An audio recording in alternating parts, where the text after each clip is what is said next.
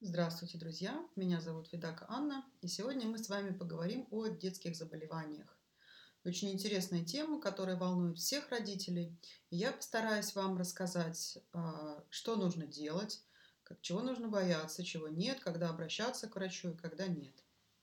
Начнем с того, что я представлюсь. Меня зовут Федака Анна, как я уже сказала. Я реабилитолог, специалист по естественному оздоровлению, кандидат медицинских наук, нутрициолог. Моя специализация – это дети и семьи с маленькими детьми. Я налаживаю общее семейное здоровье, благополучие, консультирую в острых случаях. Что это значит? Это значит, что я веду семью с маленьким ребенком а, и помогаю маме не бояться острых заболеваний, помогаю маме наладить общее здоровье такое, чтобы можно было спокойно жить, радоваться и не зависеть от врачей, от э, лекарств, от медикаментов. Это вот э, моя тема, которой я занимаюсь, которой я развиваюсь уже больше 20 лет. Также я основатель и ведущий онлайн-школы материнского искусства mamazar.com, а, потому что я считаю, что первые э, несколько месяцев жизни, беременность, первый год жизни – это очень важный фундамент для того, чтобы ребенок оставался здоровым, для того, чтобы мама была в ресурсе. И очень важно провести адаптационный период и первый год жизни а, в мягких, бережных условиях к маме и к ребенку, и поэтому я создала эту онлайн-школу. И также я написала книгу, она называется «Четвертый триместр на руках у мамы», она тоже про это. А, в этой школе мы изучаем э, и вопросы здоровья ребенка, то, что нужно с ним делать для того, чтобы он меньше болел, как его закаливать, как его кормить. Э, конечно, намного более подробно, чем сейчас. Сегодня у нас будет тема только о болезнях. Мой личный сайт keoq.me, там вы можете тоже посмотреть какую-то информацию, подписаться на книгу, подписаться на новости. Я все время выкладываю, все, что я делаю, я выкладываю там. Так. Как не залечить ребенка? Называется наша тема о болезнях, врачах и мамских страхах. Сначала мы поговорим о том, почему все дети болеют острыми заболеваниями. Это неизбежно. И не нужно думать, что я сейчас расскажу вам что-то такое, а, что ваши дети не будут болеть. Они будут. Это нормально, это хорошо. Просто не нужно этого бояться. Не нужно делать таких вещей, которые приведут к хронизации вот этих вот острых процессов. Так иммунная система ребенка. Иммунная система ребенка, когда он рождается, незрелая. Вернее, она неопытная, она еще не сталкивалась с тем количеством чужеродных агентов, с которыми уже знакомы более старшие дети или с которыми знакомы взрослые.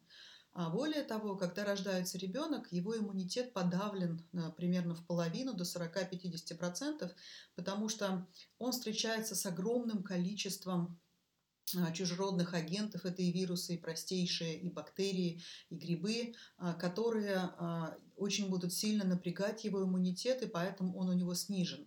И поэтому же у мамы есть молозиво, которое является, по сути, иммунологической жидкостью. Там есть иммуноглобулины и факторы роста и а, все, что может помочь ребенку а, бороться с болезнетворными агентами, которые его атакуют. Плюс ко всему он проходит по родовым путям мамы и формирует а, свой микробиом, начинается заселение стерильного желудочно-кишечного тракта, слизистых и кожи, то есть формирование микробиома. И вот это естественное рождение в естественных условиях, оно очень важно – потому что э, ребенок знакомится сразу с родной флорой э, своей семьи, и здесь очень важно провести как можно меньшее количество дней в родильном доме, потому что э, штаммы, бактерии, те люди, которые работают в родильном доме, они не органичны для ребенка. Желательно, чтобы процесс родов был быстрым, и э, пребывание в роддоме минимизировано.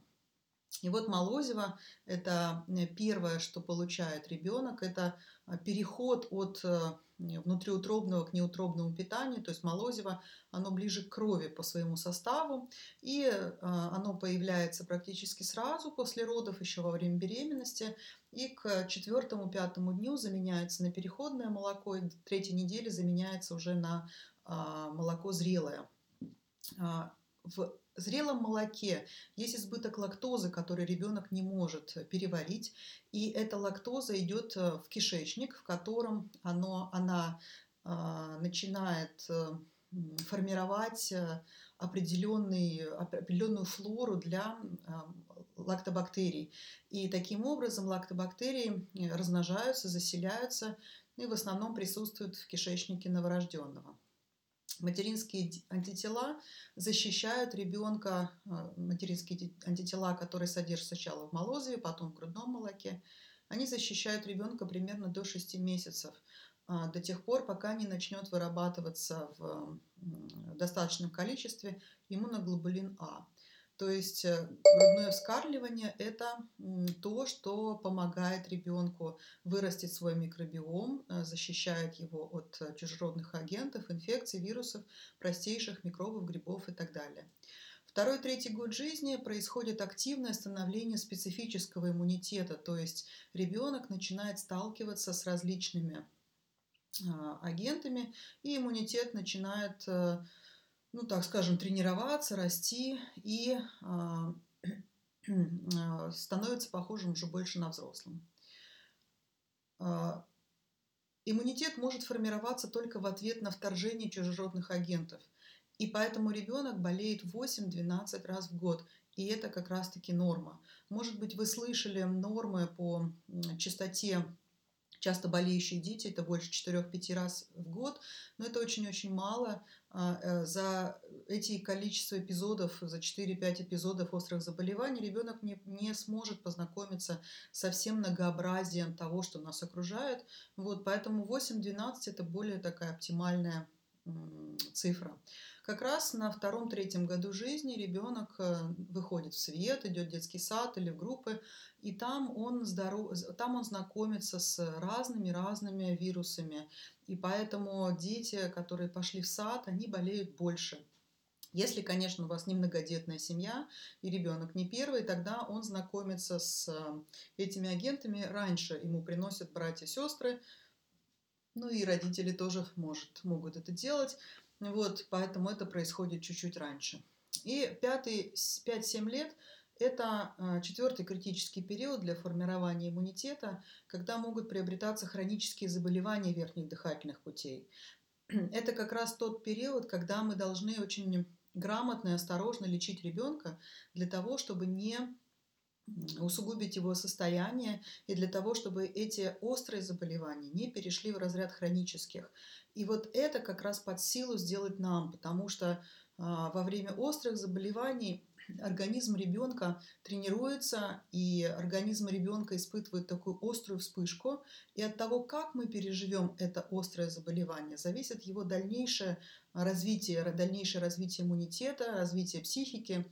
И очень часто а, если вы не подавляете острое заболевание, то вы видите, что после него ребенок чувствует себя лучше, чем до него относится ко многим. Итак, главные понятия и предпосылки, которые мы сегодня будем вот говорить. А, я вас удивлю, но 95% детских заболеваний проходят абсолютно без лечения. Вмешательство в организм а, лекарственными средствами и процедурами опаснее самой болезни. И а, здесь э, мы будем еще об этом говорить, но я хотела бы сразу же сказать о том, что любые капли в нос, любые промывания, любые полоскания, а, сбивание температуры – это вмешательство в организм разными лекарственными средствами.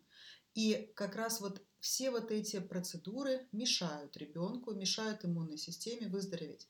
Почему? Потому что организм устроен очень-очень мудро, и любое острое заболевание идет по минимальному пути. То есть э, дети чаще всего, когда они встречаются с каким-то болезнетворным агентом, с вирусом, они э, в первую очередь заболевают насморком. Да, у них либо поднимается температура, либо у них появляется насморк.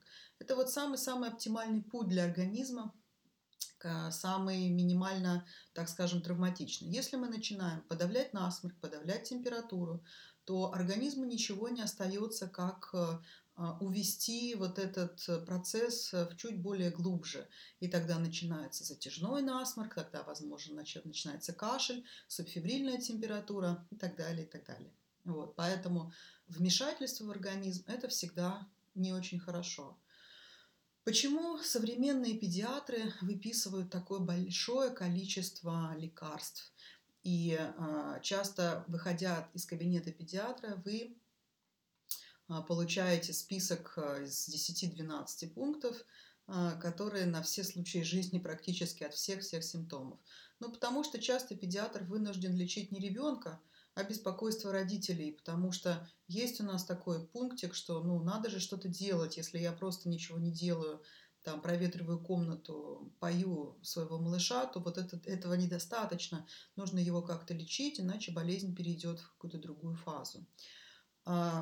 При этом педиатры, которые привыкли выписывать э, различное количество вот этих вот средств, они искренне уверены в том, что э, болезнь, если ее не лечить, банальный насморк, если его не лечить, превратится в гайморит, э, бронхи, кашель спустится вниз и так далее. Я вам хочу сказать из своего десятилетнего опыта работы с маленькими детьми, с их мамами, нет такого Насморк можно не лечить, кашель тоже можно не лечить, и ничего, во что ни, никуда оно не прогрессирует в основном. Так вот, э, защитные силы организма, природа, близость мамы и дом лечат лучше любого врача, лучше любого лекарства. Около 90% назначаемых детям лекарств бесполезны. А, то есть они не приводят к, к сокращению срока болезни, и у каждого из них есть побочные эффекты – то есть, э, а, если мы лечим насморк, э, например, э, сосудосуживающими каплями, то сначала нос будет дышать, а через какое-то время нос заложит еще сильнее. Если мы полощем горло, то а, горло какое-то время не будет болеть, а потом будет болеть еще сильнее, потому что организм выделяет столько секрета, столько, сколько ему нужно для того, чтобы а, справиться с болезнью. И когда мы постоянно санируем, в случае полосканий, например, когда мы постоянно санируем горло, то а, миндалины вынуждены вырабатывать еще больше секрета. Таким образом, мы затягиваем болезнь и уводим ее вглубь. Более того, а, очень важно в сохранении здоровья ребенка питание и общий образ жизни – а, то есть вот нормы здоровья, как ребенок должен закаляться и так далее. Часто врачи не имеют глубоких знаний о питании детей и надеются больше на э, лекарства, хотя вот питание, закаливание, а, здоровый образ жизни, хорошие отношения в семье это более важно, чем лечение, это более важно, чем а, а, предупреждение болезней, чем какие-то иммуномодулирующие средства или какие-то а, средства медикаментозные. Врач, э, почему он действует так, как он действует? Потому что э, врача учат э, патологии, то есть они имеют глубокие знания патологии. То есть врач может хорошо лечить тяжело больного ребенка, но чаще всего он не умеет и не знает, как э, сохранить здоровье ребенку здоровому. И вот это как раз-таки забота таких специалистов, как я, и это забота родителей, а, потому что именно родители знают, что лучше для их ребенка, и именно родители постоянно находятся с ним в контакте, и именно родители заботятся о питании, об образе жизни, вовремя кладут спать, возят на море, ходят в бассейн, гуляют, одевают и так далее. Это все забота родителей, и это все то, чем родитель должен заниматься, чем должна заниматься каждая мама. То есть мы должны изучать, что лучше для наших детей, э, что на них влияет хорошо, а что не очень. А, более того, родители современные э, часто не знают, когда они могут справиться сами, а когда им необходим врач. И вот э, в этом как раз, я надеюсь, поможет вот эта лекция моя. И часто я работаю так, что я просто говорю, что вот здесь можно ждать, здесь вы можете сделать сами что-то, здесь вы можете а, обойтись какими-то минимальными вмешательствами или вообще без вмешательств, а, болейте себя на здоровье, а здесь вот нужно уже э, вызвать врача. Ну, как я уже сказала, да, врач хорошо лечит тяжело больных, но чаще всего не умеет заботиться о здоровых. Это действительно так. А, родители могут и хотят уделять внимание своим детям, а врачи нет. То есть, если вы находитесь со своим больным ребенком круглосуточно, то врач видит его, а, если это поликлиника, 10-15 минут, если это частный врач или семейный врач, он приходит к вам чуть подольше, на полчаса, час. А, и, конечно, хорошо иметь э, врача, который знает вашу семью. То есть лучший вариант это семейный врач, который знает и вас, и ваших эм, других детей, э, вашего мужа и ведет вашего ребенка. Потому что врач в поликлинике, он э, просто не имеет возможности разобраться в ситуации, и он видит вашего ребенка всего лишь 10 минут. И представьте, что это абсолютно не естественная ситуация для ребенка, он в этой ситуации может нервничать, и какие-то симптомы у него могут усиливаться, а, что, естественно, врача будет э, дезориентировать и наводить на а, мысль о том, что патология чуть глубже. Вот. И плюс ко всему врач не может не предусмотреть каких-то а, более сложных и более тяжелых вариантов развития событий, и чаще всего он будет перестраховываться.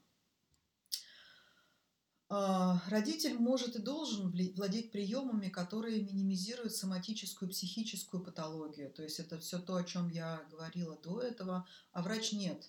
Он не должен и не может владеть этими приемами. Его задача назначить анализы, выписать лекарства и отправить вас домой лечиться. Вот, а, надеясь на то, что патология не, а, заболевание не перейдет в более тяжелую форму. Бывает так, что врач часто вторгается на родительскую территорию, то есть он дает какие-то советы по воспитанию. Надо всегда помнить, что э, чаще всего врачи-педиатры не имеют в этом компетенции, их в этом не учили. И он чаще всего не может дать грамотную консультацию относительно приемов взращивания, методов ухода, разным аспектам жизни с ребенком, и в том числе грудного вскармливания.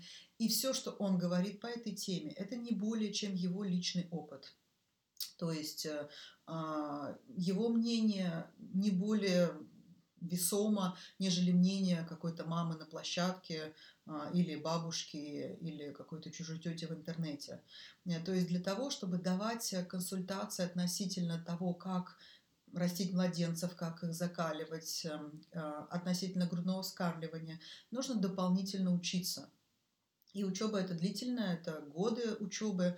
И э, врач, закончив медицинский институт, ординатуру, э, он не имеет этой компетенции, потому что его обучали в основном патологии. Здесь мы имеем дело с областью не патологии, с областью здоровых, здоровых детей, здоровых мам. И э, советы, которые врач может дать э, в патологической ситуации, они не работают в нашей ситуации. Поэтому относительно воспитания детей нет и не может быть никаких медицинских советов, просто потому, что в медицинском институте этого не изучают.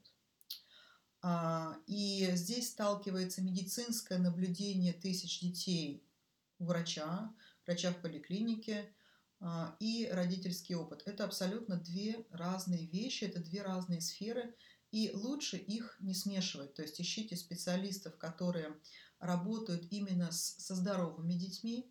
Если, вы, если ваш ребенок здоров и вы хотите получить грамотный, квалифицированный совет относительно его здоровья, и ищите э, грамотно адекватного педиатра, который имеет э, опыт наблюдения за детьми с медицинской точки зрения. Это две э, разные компетенции.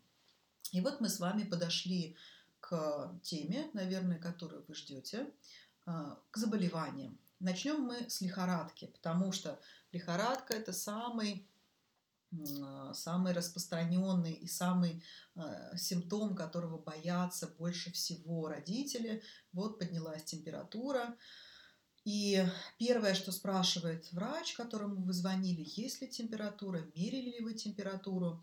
И этот вопрос, который идет первым, чаще всего, конечно, родители вводят в заблуждение, то есть они считают, что если есть температура, то а, что-то такое вот происходит, и температура это как раз то, что может быть опасно.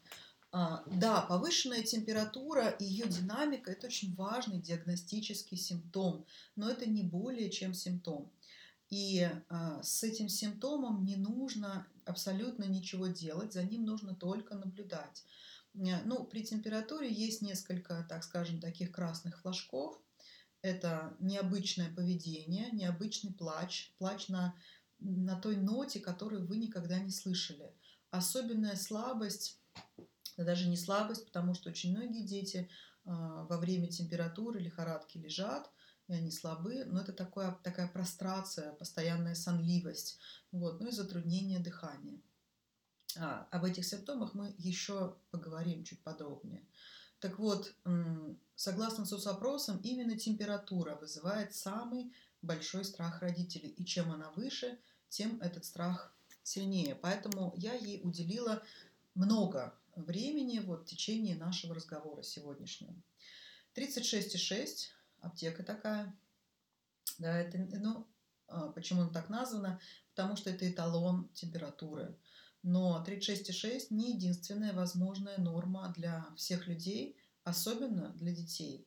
36,6 это, так скажем, середина, средняя температура по больнице для взрослого человека. У детей норма находится в коридоре между 35,9 и 37,7.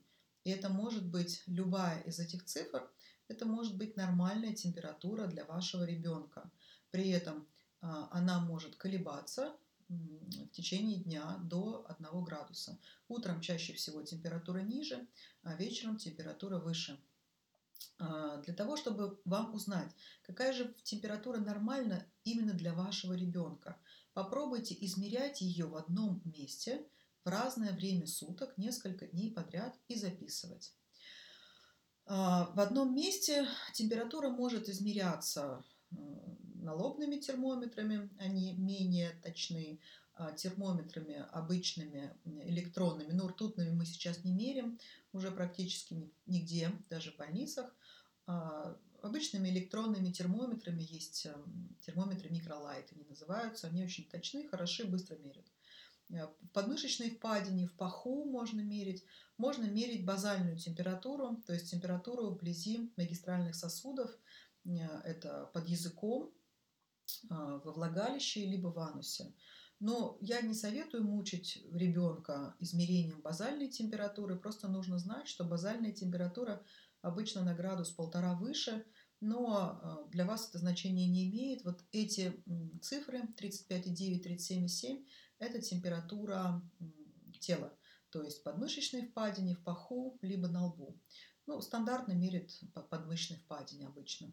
Так вот, попробуйте померить температуру в разное время суток в одном и том же месте. Запишите – и вы будете знать, во-первых, динамику дневную вашей температуры вашего ребенка, во-вторых, будете знать, какая температура для него нормальная. И если, например, у него всегда 35,9, 36,1, то для него 37 уже будет повышенной температурой. А, а если у него, например, всегда 37,1, 36,9, то для него и 37,7 может быть не повышенной температурой в каких-то случаях. До пятых суток жизни – а у новорожденных детей нормальная температура колеблется в районе 38 градусов, но с новорожденными детьми немножко сложнее. Здесь э, ваш, э, вас должен вести врач, неонатолог, э, который в идеале подскажет все переходные состояния, все разные а, интересные вещи, которые происходят с новорожденными, они происходят только в этот период и никогда больше. А, к трем годам температура приближается к средней у взрослого. А по некоторым данным она э, нормализуется и как у взрослого становится примерно к 6 годам. Иногда температура бывает, а острого заболевания нет. В каких случаях это бывает? И если у вас дети есть, и несколько детей, вы, конечно же, с этим сталкивались.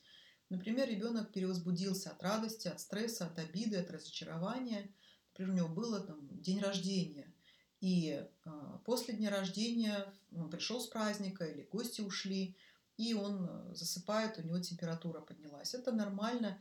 Это температура от перевозбуждения, от э, температуры от реакции нервной системы. Также температура может быть, если ребенок очень волнуется накануне каких-то важных событий, накануне поездки, накануне дня рождения. Или если мама волнуется. Очень частая ситуация, и мне очень часто звонят по этому поводу. Завтра ехать или послезавтра ехать в поездку, ребенок заболел. Что нам делать? Это очень-очень часто а, такое бывает. Также, если ребенок слишком много поел, у некоторых бывает настолько лобильная нервная система, что а, на них влияет и вот этот фактор. Да, слишком много поел, поел чего-то обильное, тяжелое, и у него поднялась температура на какое-то время. Ну, в момент овуляции у девочек-подростков э, тоже может быть температура сразу после овуляции. Если вы знаете, что у женщин температура до овуляции ниже, после овуляции выше, и она держится повышенной вплоть до месячных, либо если беременность, то она держится повышенной первый триместр беременности. Это говорит о работе желтого тела. Так вот, в момент овуляции у девочек-подростков тоже поднимается температура, но если у взрослых женщин этот механизм уже отрегулирован, и э, наружная температура не поднимается, мы говорим только о базальной, то у девочек-подростков она более подвижна, более лобильна, и поэтому мы можем увидеть а, температуру выше. А также это может быть побочный эффект некоторых принимаемых лекарств. Повышенная температура. А, посмотрите обязательно в побочных эффектах. Если у вас поднимается температура, возможно, это вот оно, и нужно как-то пересмотреть назначение. Когда температура действительно может быть опасна. Вот я говорила о том, что температура это просто симптом, и что не нужно с ним ничего делать, но есть ситуации, когда она действительно опасна, и нужно принимать меры по ее снижению, причем срочные и быстрые, а иногда этого можно достичь только в стационаре. А, первое – это отравление токсичными веществами. А, Ребенок что-то проглотил, выпил, вот, тепловой удар, перегрев на солнце – это очень неприятное состояние, очень опасное состояние, которого нужно избегать. Вот. А, и это же бывает при слишком теплой одежде, особенно у детей до двух лет. Если вы их слишком тепло одели, отправили гулять на солнце, у них тоже может быть перегрев. А, с чем это связано, расскажу чуть позже. Сейчас я вам просто скажу о том, что если ваш ребенок проглотил что-то ядовитое, если он а, выпил что-то, какую-то бутылочку непонятную или, или лекарство, немедленно звоните в Центр помощи при отравлениях, посмотрите, найдите телефоны, вот после лекции прямо возьмите и, и найдите в интернете Центр помощи при отравлениях, запишите себе в а, телефон, чтобы он у вас был, либо сами везите в больницу, но обязательно прихватите с собой упаковку от того, что он проглотил, потому что могут быть разные случаи, и иногда нужно промывать, иногда ни в коем случае нельзя промывать, иногда мы пьем молоко, иногда вызываем рвоту, иногда нет. Это зависит от, от того, что именно ребенок проглотил. Здесь э, очень важно, на самом деле, для всех родителей сказать, что когда у вас появляется ребенок э, ближе к 6 месяцам, вы уже должны подготовиться к тому, что он начнет ползать и к тому, что он начнет лезть везде. И поэтому нужно опуститься на четвереньки и весь этот путь его, который он может э, проделать, проделать самим. Нужно убрать все моющие средства как можно выше или убрать их под замок и никогда не забывать их закрывать. Э, нужно убрать абсолютно все лекарства, э, все колющие, режущие предметы, все ядовитые вещества. Поверьте, что если где-то вы его оставили – где-то оставили химическое средство, ребенок обязательно доберется. А, очень важно в этом смысле сделать то же самое а, в тех местах, куда ваш ребенок отправляется без вас. Например, бабушке, например, там, тете или там еще кто-то. А, потому что эти люди, они уже забыли, как это жить с ребенком, и у них в изобилии содержатся всякие разные и уксусы, моющие средства, и порошки, и чего только нет у них на нижних этажах, куда ребенок спокойно может добраться. Это очень-очень опасно.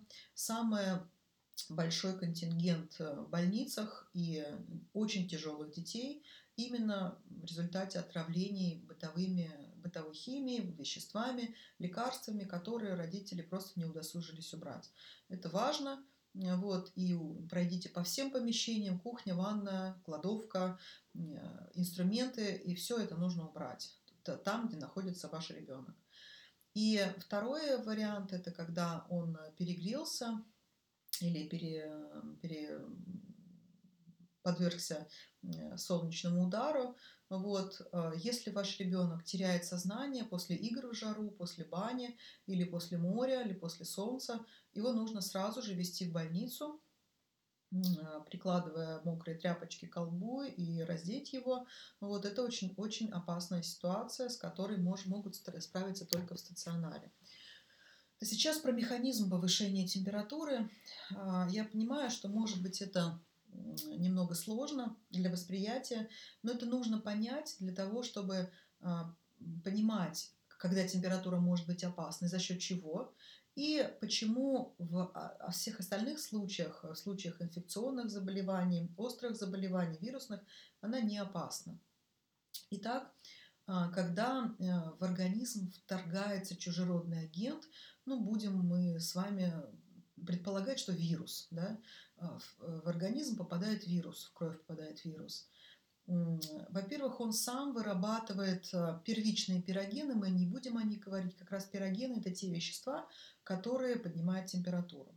Но, например, на вторжение вот этого вируса а, начинают активизироваться лейкоциты и фагоцитирующие клетки. Это иммунитет, а, клеточный иммунитет. Он, они вырабатывают вторичные пирогены. Эти пирогены поступают э, в а, центр теплорегуляции в гипоталамус и воздействуют на него таким образом, что они сдвигают установочную точку нормальной температуры. То есть гипота, наш гипоталамус, это у него есть э, центр теплорегуляции, и он считает нормальную температуру, допустим, 36,6. И под воздействием вот этих пирогенов, вот эта точка нормальности температуры, которую установил для себя гипоталамус, она Э, сдвигается в сторону повышения. Гипоталамус теперь не воспринимает 36,6 как нормальную температуру. К нормальную температуру он будет воспринимать теперь более высокую температуру. И здесь э, какую именно зависит от количества и активности вот этих вот пирогенов, а также от активности иммунной системы. И высота температуры, цифры температуры не говорят ничего абсолютно о тяжести заболевания. Это в основном э, какие-то конституциональные особенности отдельно взятого ребенка. То есть у кого-то всегда температура под 40, и он чувствует себя при этом хорошо и бодро, а у кого-то она еле-еле поднимается до 38, там 38,5. Так вот, э, температура э, более высокая и более яркая реакция иммунитета на э, вирусы или вторжение чужеродных агентов, это более, более физиологично, это лучше, нежели у ребенка никогда температура не поднимается э, выше каких-то определенных цифр. И если мы, например, посмотрим на заболевания взрослых людей, то вы увидите, что взрослые практически подавляющем большинстве не дают нам высокой температуры. Это говорит о том, что иммунитет взрослого подавлен большим э, количеством хронических заболеваний. И э, организм не может давать вот такую вот яркую температуру. Поэтому не нужно вот этого вот пугаться. И цифры 40 на градуснике, они не говорят о том, что с ребенком происходит действительно что-то ужасное. Так вот, э, под действием вот этих пирогенов снижается чувствительность рецепторов тепловых, и центр э, теплотерморегуляции в головном мозге воспринимает нормальную температуру как пониженную. И он начинает снижать процессы теплоотдачи и усиливать теплообразование. То есть он э, э поднимает температуру тела, он не отдает температуру, не отдает тепло вовне, начинает накапливать тепло внутри организма. И тогда у нас появляется стадия озноба. Ребенка трясет, ему холодно ну, и так далее. Это все вы знаете этот механизм, и все его много раз видели. Вот эта температура будет подниматься до тех пор, пока гипоталамус не сочтет новые показатели достаточными. То есть э, э, центр теплорегуляции и эта установочная точка нормальной температуры, она уже сдвинута.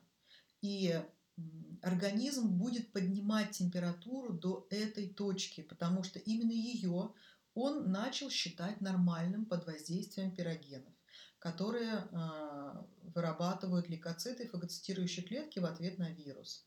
Максимальные цифры при этом процессе 41 градус э, и 1 десятая. И неизвестно точно, почему именно 41,1, но при острых заболеваниях, при обычных вирусных заболеваниях температура никогда не поднимается выше 41,1 градуса. Температура может подняться выше только в ответ на перегрев, на солнечный удар, тепловой удар, либо отравление, потому что там механизм другой, потому что там не установочная точка сдвигается, там а, весь механизм повышения температуры выходит из-под контроля, и мозг не регулирует повышение температуры, и поэтому, именно поэтому эти ситуации могут быть опасны, и лучше как можно быстрее оказаться в стационаре для того, чтобы а, врачи могли держать температуру под контролем с помощью медикаментов.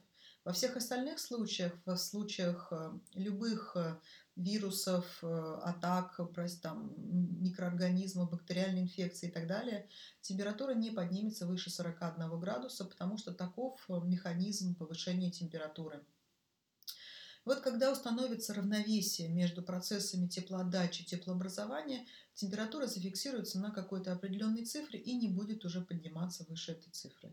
То есть организм нагреет тело мозг нагреет тело до той температуры, которую он считает нормальной, и остановится на этом.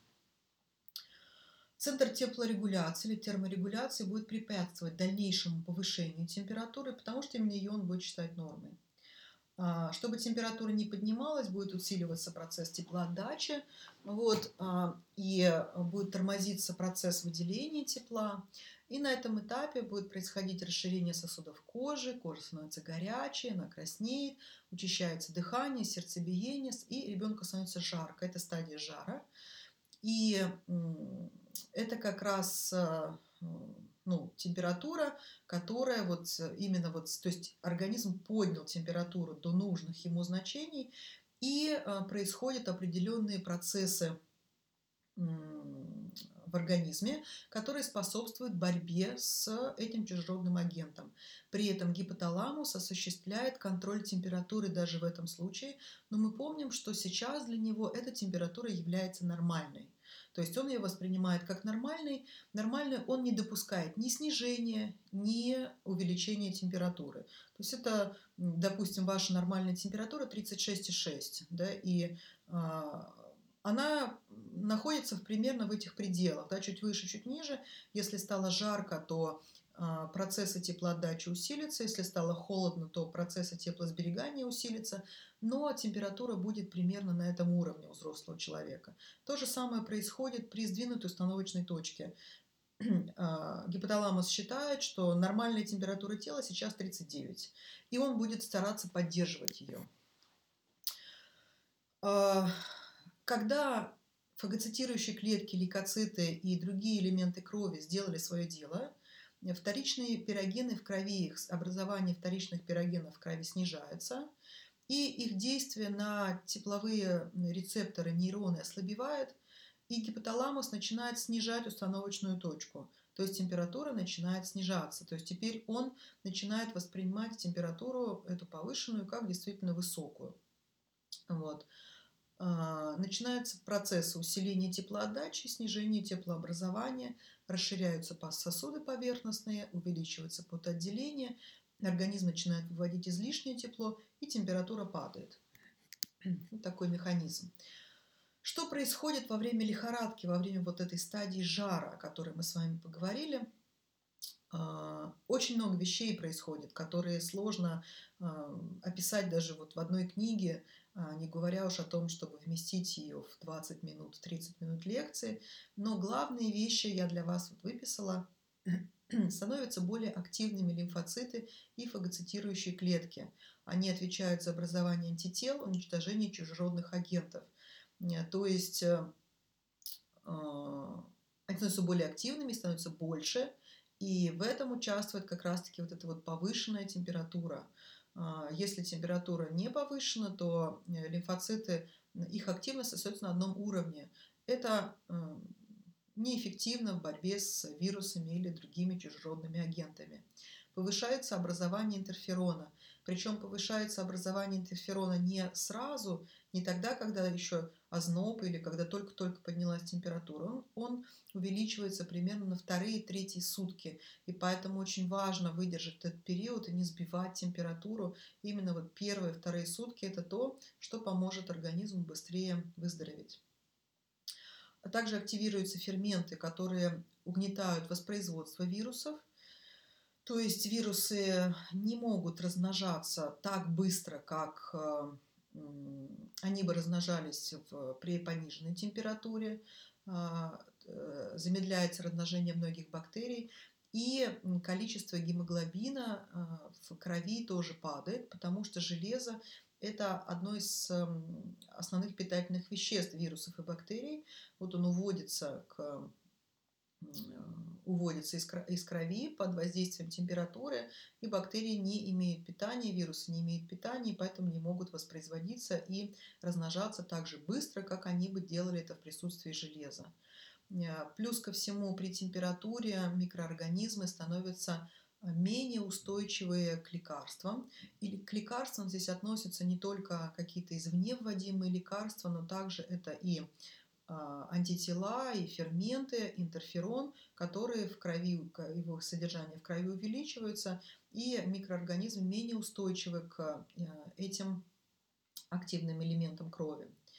И э, при температуре возрастает защитная антитоксическая функция печени. Печень работает в усиленном режиме для того, чтобы выводить продукты распада, для того, чтобы выводить продукты борьбы, борьбы организма с вирусами. Температура, как понятно из того, что мы уже с вами поговорили, это не какой-то спонтанный процесс, от которого надо срочно избавляться. Это не болезнь сама по себе это просто симптом того, что организм борется. И когда вы видите у ребенка температуру и только ее и больше ничего, радуйтесь этому. Это очень, это очень интересный, очень активный, очень полезный процесс для ребенка, который говорит о том, что э, иммунитет вашего ребенка, организм вашего ребенка работает так, как надо, для того, чтобы справиться с э, всеми факторами риска внешней среды. Э, механизм температуры это продуманный ответ иммунной системы, он отточен миллионами лет эволюции. И если бы температура была бы так опасна, если бы она приводила к таким последствиям, сейчас о них поговорим чуть позже, то, конечно, мы бы не выжили так успешно и не населили бы планету, не были бы такими умными и прекрасными. Иногда бывают ситуации, когда температуру сбивать надо, вот, но а, нужно понимать, когда это делать. Сбивать температуру можно только под контролем врача и по его назначению. Но здесь я исхожу из того, что врач, который вас ведет, это грамотный, адекватный врач, который понимает механизм температуры и который не сбивает его всем подряд. То есть а, температура опасна для детей с некомпенсированными болезнями сердечно-сосудистой системы и при тяжелых пороках сердца. А, это не дети с пороками сердца, с открытым овальным окном, с какими-то незначительными пролапсами там, митрального клапана, с дополнительной там дырочкой где-то. Нет, это дети действительно при некомпенсированных болезнях э, сердца и при тяжелых пороках сердца, которым показана операция, которые имеют большое количество симптомов, э, от э, порока сердечного, от, от, от порока сердца. То есть ну, необычные дети, это тяжело больные дети, которые в основном проводят время в стационарах и находятся под наблюдением врача-кардиолога. Это некомпенсированные заболевания почек. Это тоже не эпизоды пилонефрита или там, еще чего-то, да, цистита. Это действительно тоже серьезные, серьезно больные дети, которые проводят много времени в стационарах. После перенесенной ожоговой болезни, при острых неврологических расстройствах, а, но я повторюсь уже третий раз, четвертый, это действительно тяжелые, тяжело больные дети. И э, такие тяжело больные дети не болеют дома, они болеют в стационарах, и у них есть ведущие врачи, которые понимают, что и как нужно делать. Здесь остается уповать только на его профессионализм и адекватность, вот, и следовать его рекомендациям. А также для младенцев младше двух месяцев. Э, во всех этих случаях вы должны связаться со своим врачом. Вы не должны э, хвататься за парацетамол, панадол или что там у вас есть, просто потому что вы прочитали об этом в форуме где-то в интернете, в Фейсбуке. Вот. Вы должны связаться со своим врачом, и именно он должен назначить а, жаропонижающее средство в той дозировке, которая подходит именно вашему ребенку. Все остальное это самолечение, которым я крайне не рекомендую прибегать никому из родителей. А, когда вы даете ребенку жаропонижающее по совету соседской мамы, по совету мамы из Фейсбука, или просто потому, что вы где-то прочитали в какой-то э, статейке в интернете, что температуру выше 38,5 нужно сбивать, э, вы занимаетесь вредительством натуральным, и вы мешаете иммунитету бороться с заболеванием. Более того, вы затрудняете врачу диагностику, э, то есть э, врач, если, например, ситуация зайдет чуть дальше, он не будет знать, какова была динамика температуры, потому что вы постоянно ее сбиваете, организм постоянно вынужден раз за разом поднимать эту температуру. Вы помните про установочную точку. И организм будет стремиться поднять температуру до э, этого уровня. Э, давая ребенку постоянно жаропонижающее, вы устраиваете ребенку так называемые температурные качели, потому что организм все равно будет ее поднимать, а вы ее зачем-то сбиваете. Вот, а, поэтому, пожалуйста, не сбивайте температуру э, сами, бесконтрольно. Я хочу сказать, что ни в одном учебнике по педиатрии не написано, не дана цифра 38,5, после которой нужно сбивать температуру. Если вам это интересно, купите э, любой учебник э, пропедевтика детских болезней, и вы увидите, что там написано температуру сбивать не нужно. Откуда это берется в интернете, я не очень себе представляю, но, в общем, механизм распространения информации в интернете таков, что э, кто-то читает какую-то одну статью и переписывает ее словами, своими словами, и получается другая статья. И вот так это вот неправда множится, множится, множится, и складывается впечатление у человека, который не глубоко в этой теме, что все говорят одно и то же, и когда он услышал 10 раз одно и то же, ему уже начинает казаться, что вот это вот истина. На самом деле это не так. А, температуру сбивать не нужно. А, самая частая причина лихорадки – это вирусная либо бактериальная инфекция.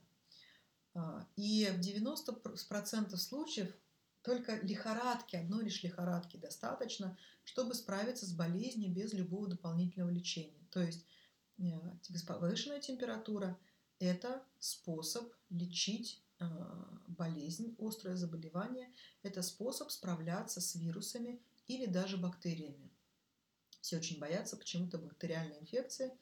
Э, по моему опыту и результатам исследований. Ну и в общем, бактерии не более активны и не более опасны, нежели вирусы. Вирусы бывают гораздо более опасными. Но это зависит, вернее, это, это а, складывается из того, что вирусы имеют а, свои системы встраивания в клетки и размножения, и повреждающие факторы. У бактерий такого, они ну, гораздо более просты в этом смысле. Поэтому родителям не очень нужно знать, вирусная или бактериальная инфекция. И вот это мнение, когда вот был вирус, это еще куда не шло, а вот присоединилась бактериальная инфекция, сейчас будем лечить. Это такая а, страшилка для родителей. На самом деле большой разницы, что лечить нет, и вирусы зачастую гораздо более опасны и а, сложны в лечении, нежели бактериальные инфекции, потому что от вирусов лечения, по сути, нет от бактерий есть, это антибиотики. Сопутствующие симптомы вирусных и бактериальных инфекций – это кашель, насморк, слезящиеся глаза, сонливость, потеря аппетита. Чаще всего при вирусных заболеваниях они начинаются позже. Сначала повышается температура без любых других сопутствующих симптомов. И все вот кашель, насморк, глаза, сонливость и так далее, они возникают через сутки примерно. От вирусных заболеваний лечения нет. А, мы не умеем бороться с вирусами, да и мы не можем бороться с вирусами только защитной силы организма. Это а, температура. Бактериальные инфекции также чаще всего не требуют лечения, за редкими исключениями. Организм способен справиться с ними сам, особенно если хорошо работает э, механизм поднятия температуры. Ну и вот тоже мы поговорили немного об этом увеличение температуры, тяжести заболевания. Цифры на градуснике нам интересны только в динамике, потому что по ней можно сделать предположение о происходящем процессе в организме. А, если температура падает более чем на градус, а, это говорит об одних процессах, об одних вирусах в течение суток. Если температура, например, с утра выше, чем вечером, это говорит о каких-то других вещах. И поэтому очень важно дать а, вот эту информацию вашему лечащему врачу, и он по ней может сделать вывод о том, что же нужно делать дальше с ребенком. Либо оставить его в покое и дать ему потемпературить и спокойно выздороветь, либо все-таки начинать лечить. Вот. Абсолютное значение температуры не говорят о тяжести заболевания. Они просто говорят об активности иммунной системы и об активности вот, э, вот этих пирогенов, которые сдвинули точку, установочную точку температуры до такого вот уровня. А, важно учитывать э, при температурных явлениях, важно учитывать динамику, внешний вид и сопутствующие симптомы. Э, это может быть и динамика сна, самочувствие, какие-то сопутствующие симптомы типа головной боли, насморка, кашля, дыхания, э, пульса и, и так далее. Я, когда веду э, детей с температурой, всегда прошу маму считать пульс и количество сердцебиений дыхания, потому что это говорит о том, как ребенок реагирует на температуру и насколько эти изменения в дыхательной сердечно-сосудистой системе адекватны повышению температуры. Тоже очень важный симптом. И понятно, что если вы температуру сбиваете, то э, нет смысла это делать, потому что тогда показания, показатели пульса, показатели количества дыхания, они не будут адекватными. И я не смогу сделать вывод, или врач другой не сможет сделать вывод о том, что происходит. Также важна длительность температуры. То есть э, сколько держится повышенная, сколько держится стадия озноба и, и, и как долго вы, ребенок уже испытывает температуру. Если ваш ребенок необычно вял, э, то есть он находится в прострации, он не реагирует на разговор, он не улыбается, он э, постоянно спит и не может проснуться, вы не можете его разбудить, вам нужно обратиться к врачу.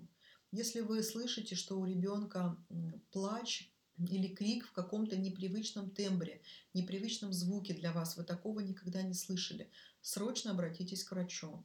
Если у ребенка спутанное сознание, но при температуре часто бывают такие галлюциногенные явления, когда ребенок может просыпаться или плакать, кричать во сне, немножко другое, то есть это ребенок э, достаточно длительное количество времени не понимает, что происходит и неадекватно реагирует на ваши э, сигналы. Э, вам нужно обратиться к врачу. Или другие необычные симптомы. Почему вот таким обобщенно, да, такая фраза, другие необычные симптомы. Вы как родитель, вы как мама, вы очень хорошо знаете своего ребенка. И вы очень хорошо знаете, как он реагирует и на болезнь в том числе, и на температуру, и, и как он ведет себя в здоровом состоянии.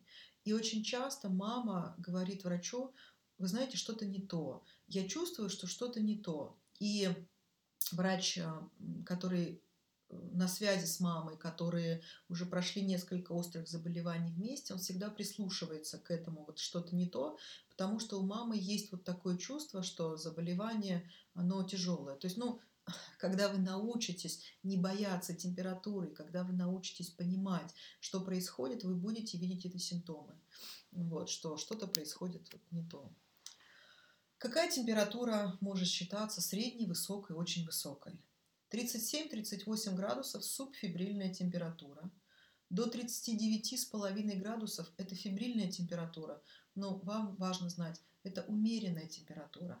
39,5 градусов – это невысокая температура. Умеренные дети в основном переносят ее хорошо. Они могут даже играть, у них может сохраниться аппетит, у них хорошее настроение, ну или они могут спать. Сон при температуре – это тоже один из механизмов организма, он экономит силы. Э, дети очень часто не хотят есть, они хотят только пить, а, и они много спят. Это один из механизмов выздоровления, это нужно приветствовать.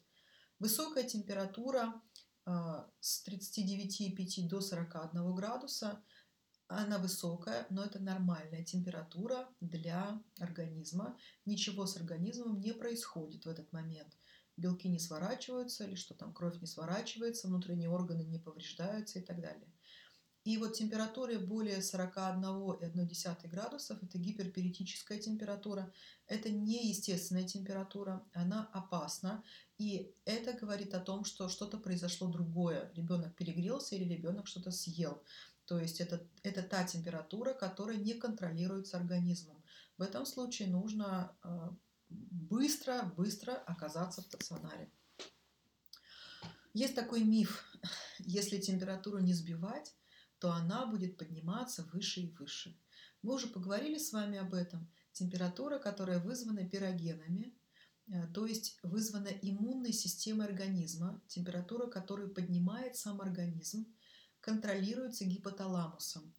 И она поднимется ровно до значения установочной точки – эта установочная точка никогда не бывает выше 41 градуса. Выше этой отметки температура поднимается только при опасных внешних воздействиях. А, что значит сбивать температуру? Любые меры по снижению температуры вредны и затягивают заболевания. Мне кажется, это уже вот становится более-более-менее ясным – Почему они затягивают заболевания? Ну, потому что они не дают иммунной системе вырабатывать те вещества, которые справляются с тем, что температуру вызвала, с вирусами, с бактериями, а, с другими какими-то чужеродными агентами. Как мы можем сбивать температуру? Жаропонижающими, ну это понятно. Мы можем ребенка обтирать если вы очень хотите обтереть ребенка, если вы видите, что ему э, очень-очень плохо, но в основном плохо, конечно, родителям, это они не могут выносить такую высокую температуру. Дети чаще всего, дети, которым никогда не сбивают температуру, они ее переносят нормально. Вот. Но если вы очень хотите обтереть ребенка, оботрите его водой, не холодной, а прохладной, этого будет достаточно. Никогда не обтирайте ребенка водкой или уксусом. А, да, во время обтирания водкой или уксусом с поверхности кожи э, вот эта жидкость испаряется быстрее, ну просто потому что такие его свойства, они более летучие. Но также водка и уксус, они проникают э, через кожу в организм ребенка, и они токсичны. Э, не нужно этого делать. То есть оботрите ребенка просто теплой водой, не холодной, потому что холодная очень неприятно на разгоряченную кожу. А, какие еще способы сбивания температуры можно использовать? Не можно, а используют иногда. Прохладные ванны. Ну, это, по сути, тоже обтирание, то есть ребенка помещают в прохладную ванну на градус, на полтора градуса ниже, и температура снижается за счет снижения температуры внешних кожных покровов. Это клизмы прохладные и любые другие средства. Не сбивайте температуру никакими средствами, вот вышеперечисленными. Это в любом случае – вредит и затягивает э, заболевание. Вот. Но если очень хочется, если вы не можете, если ребенок страдает, то первое средство сбивания температуры или облегчения температуры – это обтирание теплой водой. Вот, попробуйте начать с него. Лихорадка не приводит к поражению мозга и других органов. Кровь тоже не сворачивается.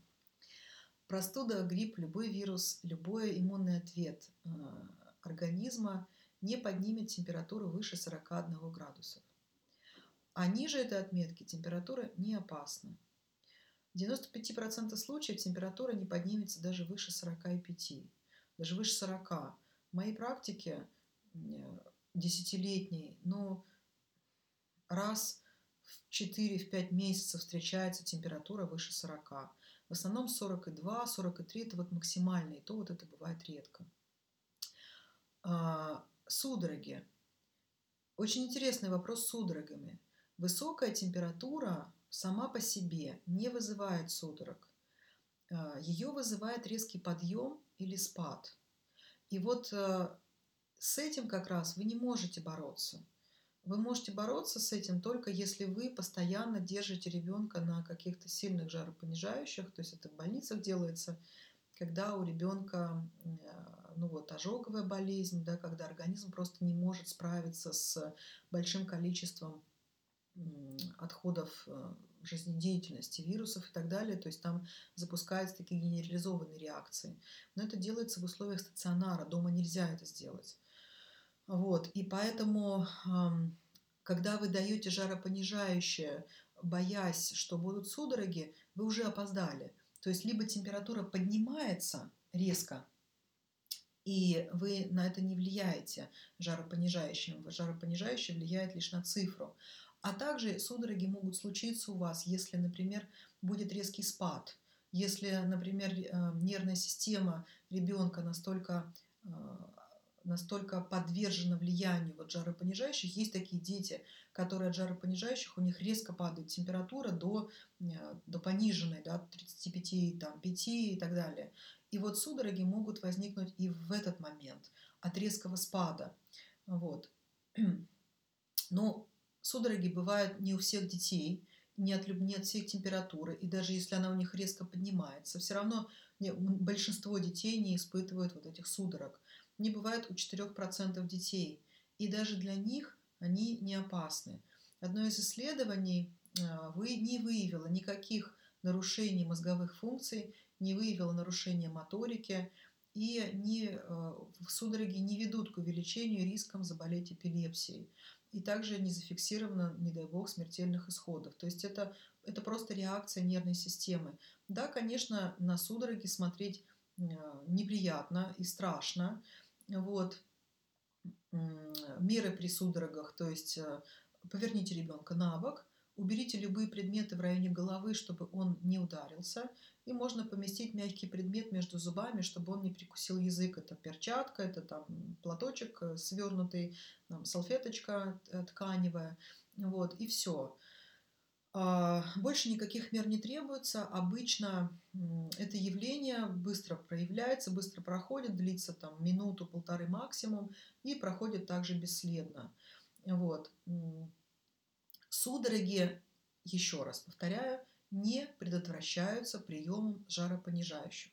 Если у ребенка есть проблемы с неврологические, вот мы говорили, кому могут быть опасны температура, да, неврологические проблемы у ребенка, и ему или у него эпилепсия, или еще какие-то серьезные заболевания нервной системы, и э, у него судорожная готовность, и он на каждую температуру реагирует судорогами.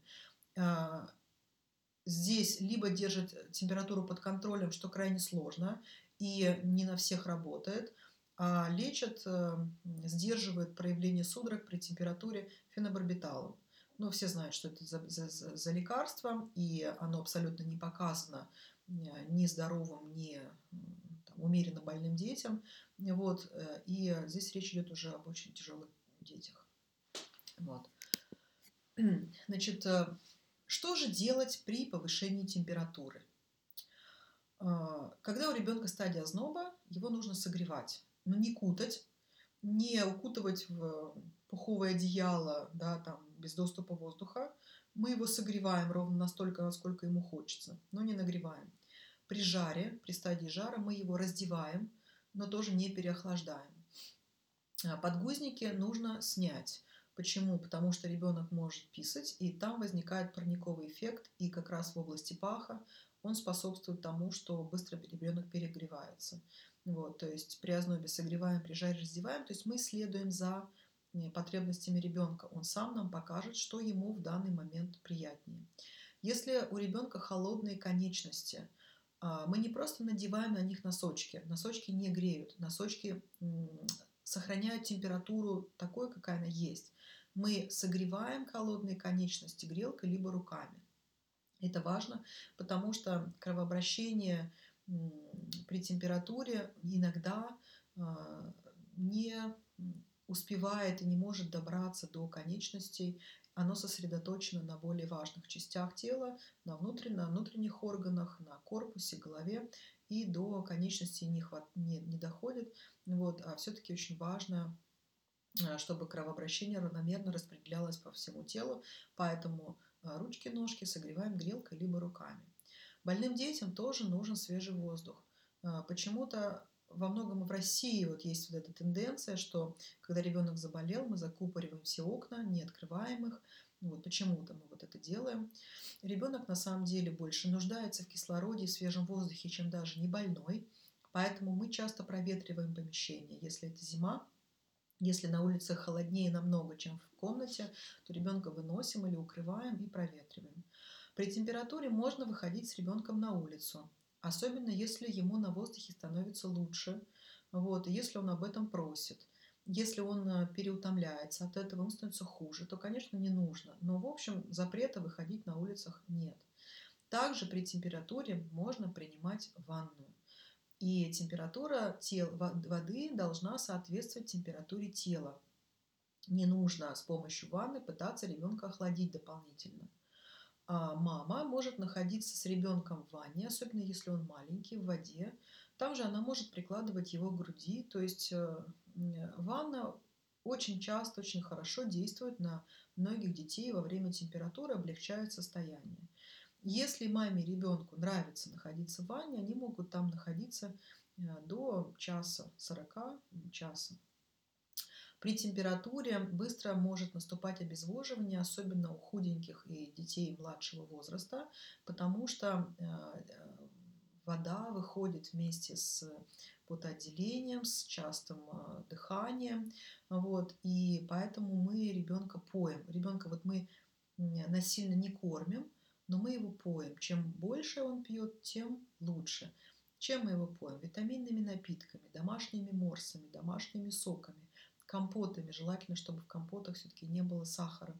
Замените сахар какими-нибудь а, там сиропом топинамбура, кленовым сиропом, вот так, медом, какими-то естественными подсластителями. Это может быть вода, но это может быть не крепкий сладкий чай с лимоном на крайний случай, если ребенок уже ничего не хочет пить. То есть здесь ваш выбор, он идет от полезных напитков к любым напиткам, которые ребенок принимает. Вот. Можно э, ребенку сделать э, куриный бульон, но нужно понимать, откуда взялась курица, вот, потому что в этом курином бульоне часто бывает больше вреда, чем пользы. Конечно, лучше домашняя курица от э, надежного поставщика, ну или вообще из петуха, это лучший, да, и куриный бульон, суп, бульон из петуха. А, или из суповых куриц, они такие тощие, некрасивые, вот суповые такие курицы. Вот. Если ребенок у вас грудничок, то неограниченно прикладывайте его к груди и постоянно находитесь рядом с ним. Вообще близость к маме – это лучшее, что можно придумать во время заболевания. То есть питье и близость к маме. Когда нужно обратиться к врачу? Еще раз. Если ребенку меньше двух месяцев, а температура у него выше 38 градусов, а, это может говорить о каких-то внутриутробных инфекциях, и вообще с ребенком меньше двух месяцев я бы даже рекомендовала, если ваш врач, если вы видите, что он недостаточно, ну так скажем, компетентен или недостаточно много общается с маленькими детьми, даже до 4 месяцев вот этот срок повышается, лучше э, обратиться к врачу, которому вы доверяете, ну вообще искать такого врача. Если ребенку старше, старше двух месяцев, но температура у него держится дольше трех суток, уже после трех суток Э, желательно обратиться к врачу, чтобы выяснить, э, что происходит. Если температура сопровождается рвотой, но неоднократной рвотой очень многих детей при повышении температуры рвет. Это бывает один-два раза.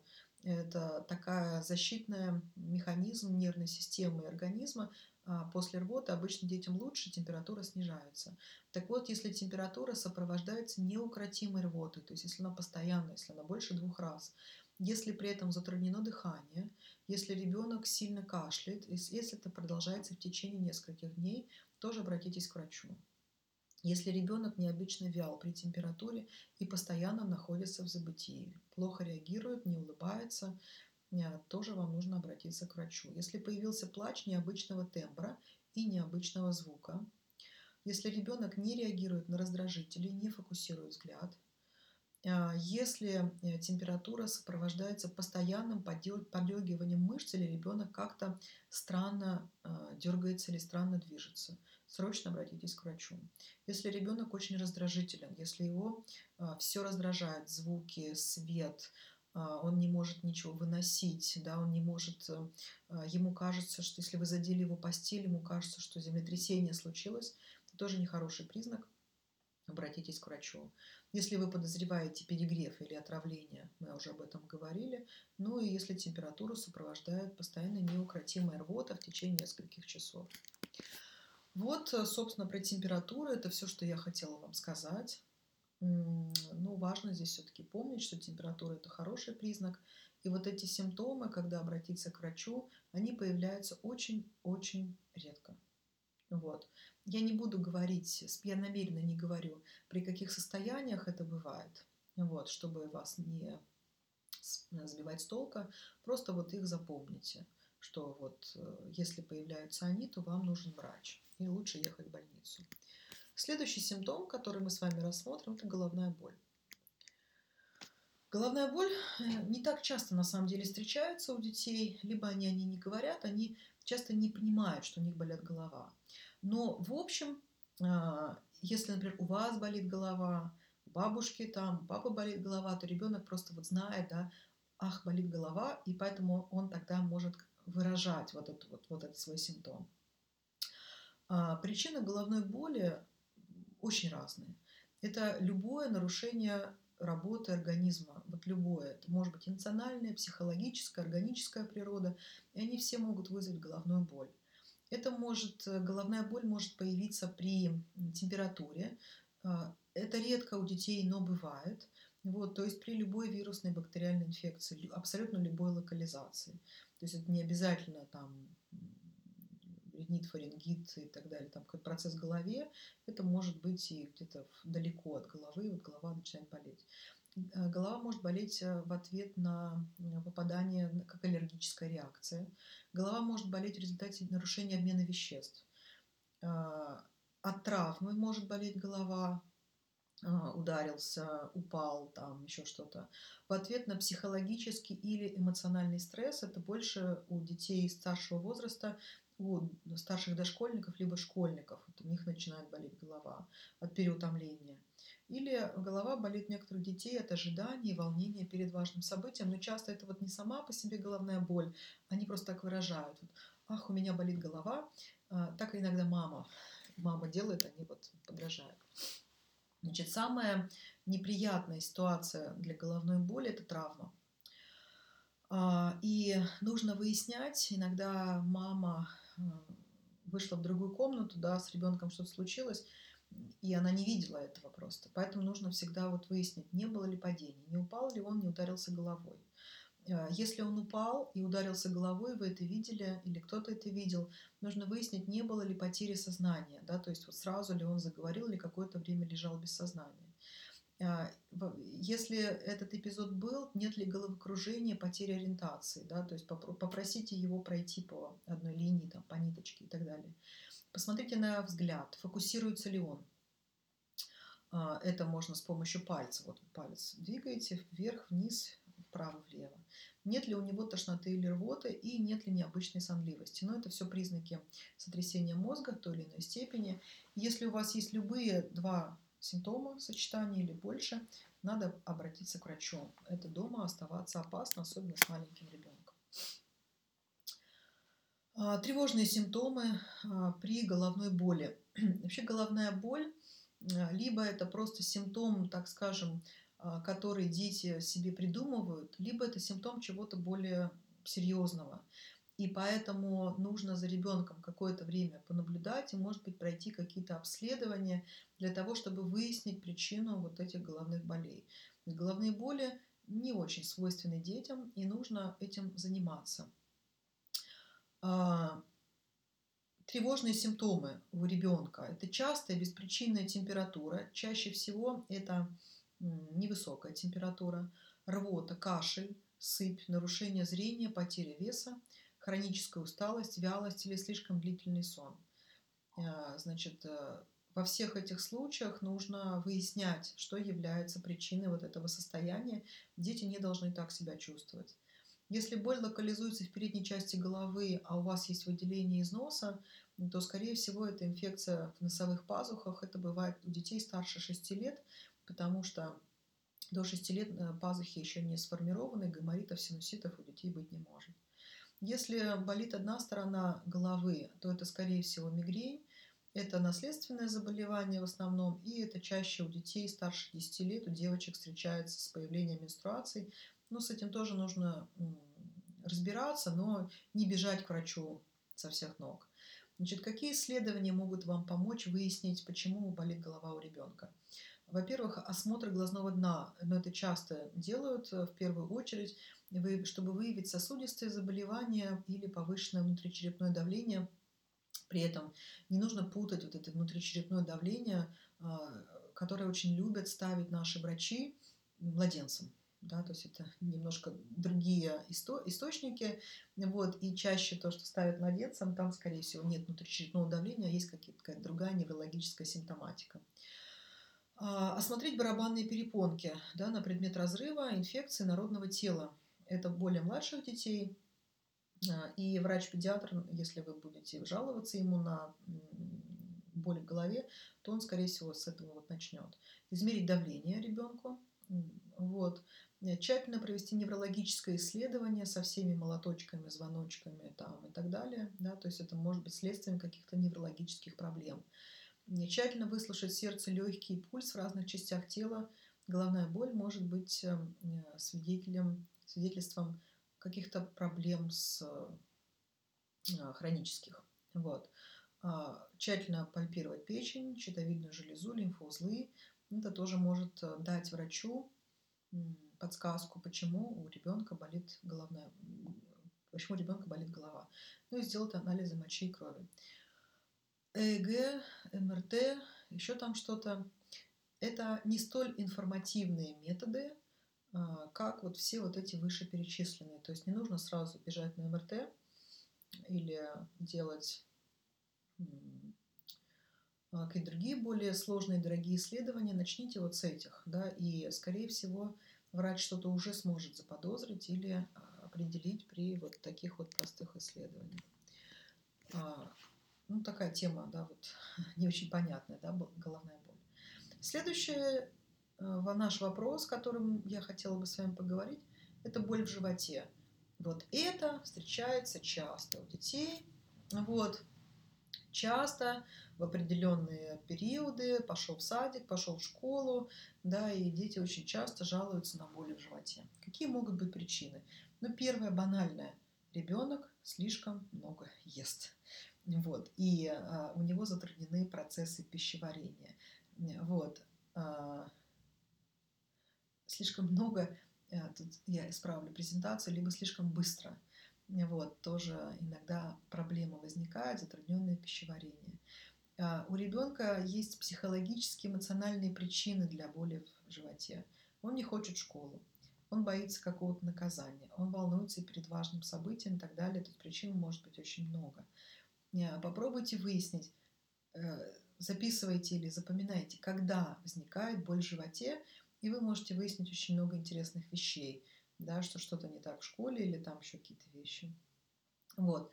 Боль в животе также может сопутствовать каким-то другим заболеваниям, но здесь уже вопрос для более такого тщательного обследования.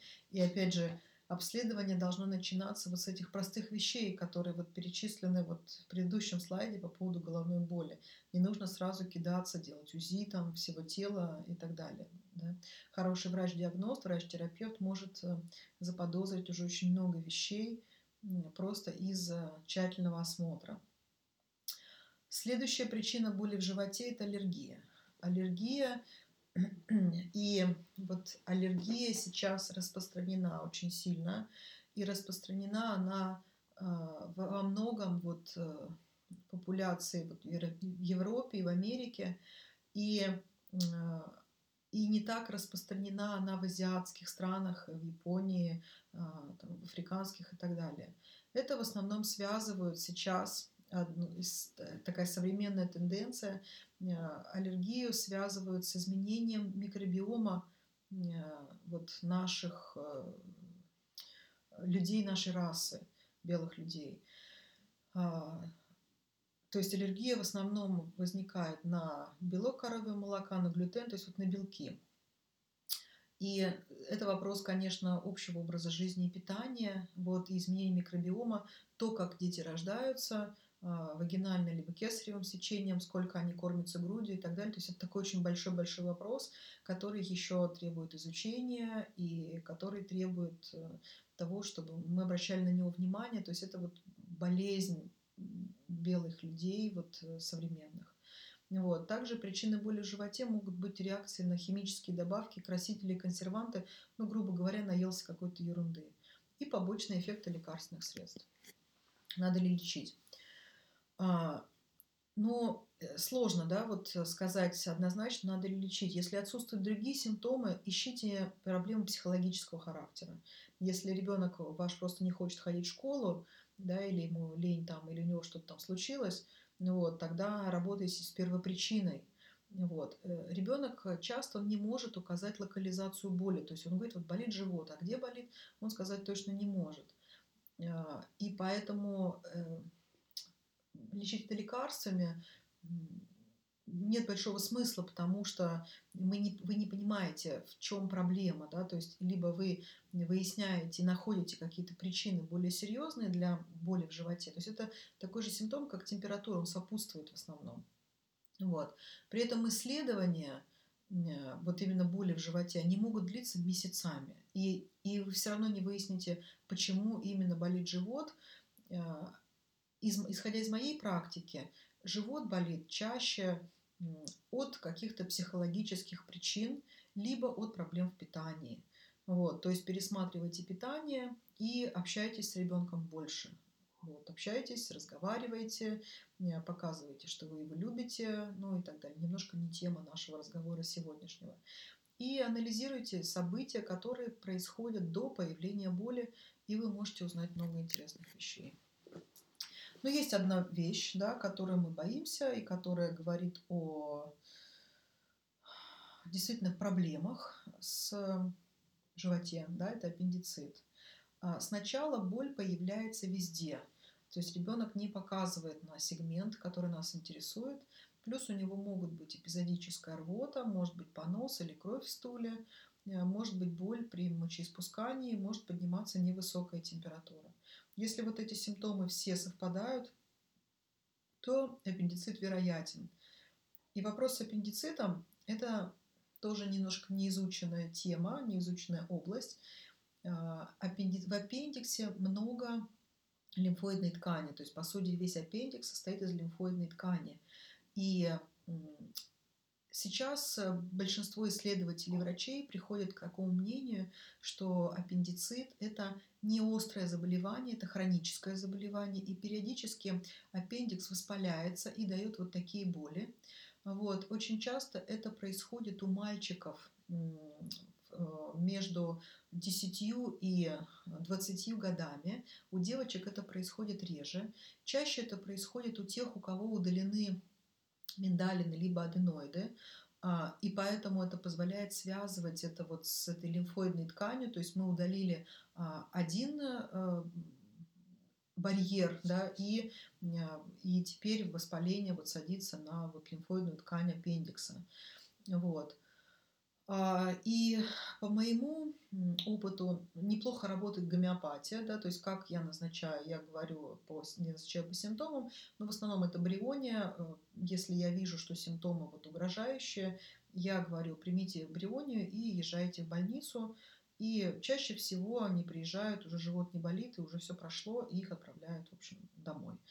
Ну вот, что это сработало, поездка в больницу, гомеопатия или там еще что-то, да, или это временное воспаление аппендикса хроническое, которое просто вот успокоилось, тут вот неизвестно. То есть это такой это предмет для вот дальнейшего изучения, думаю, в течение там 20-30 лет мы все-таки выясним, что же с этим делать.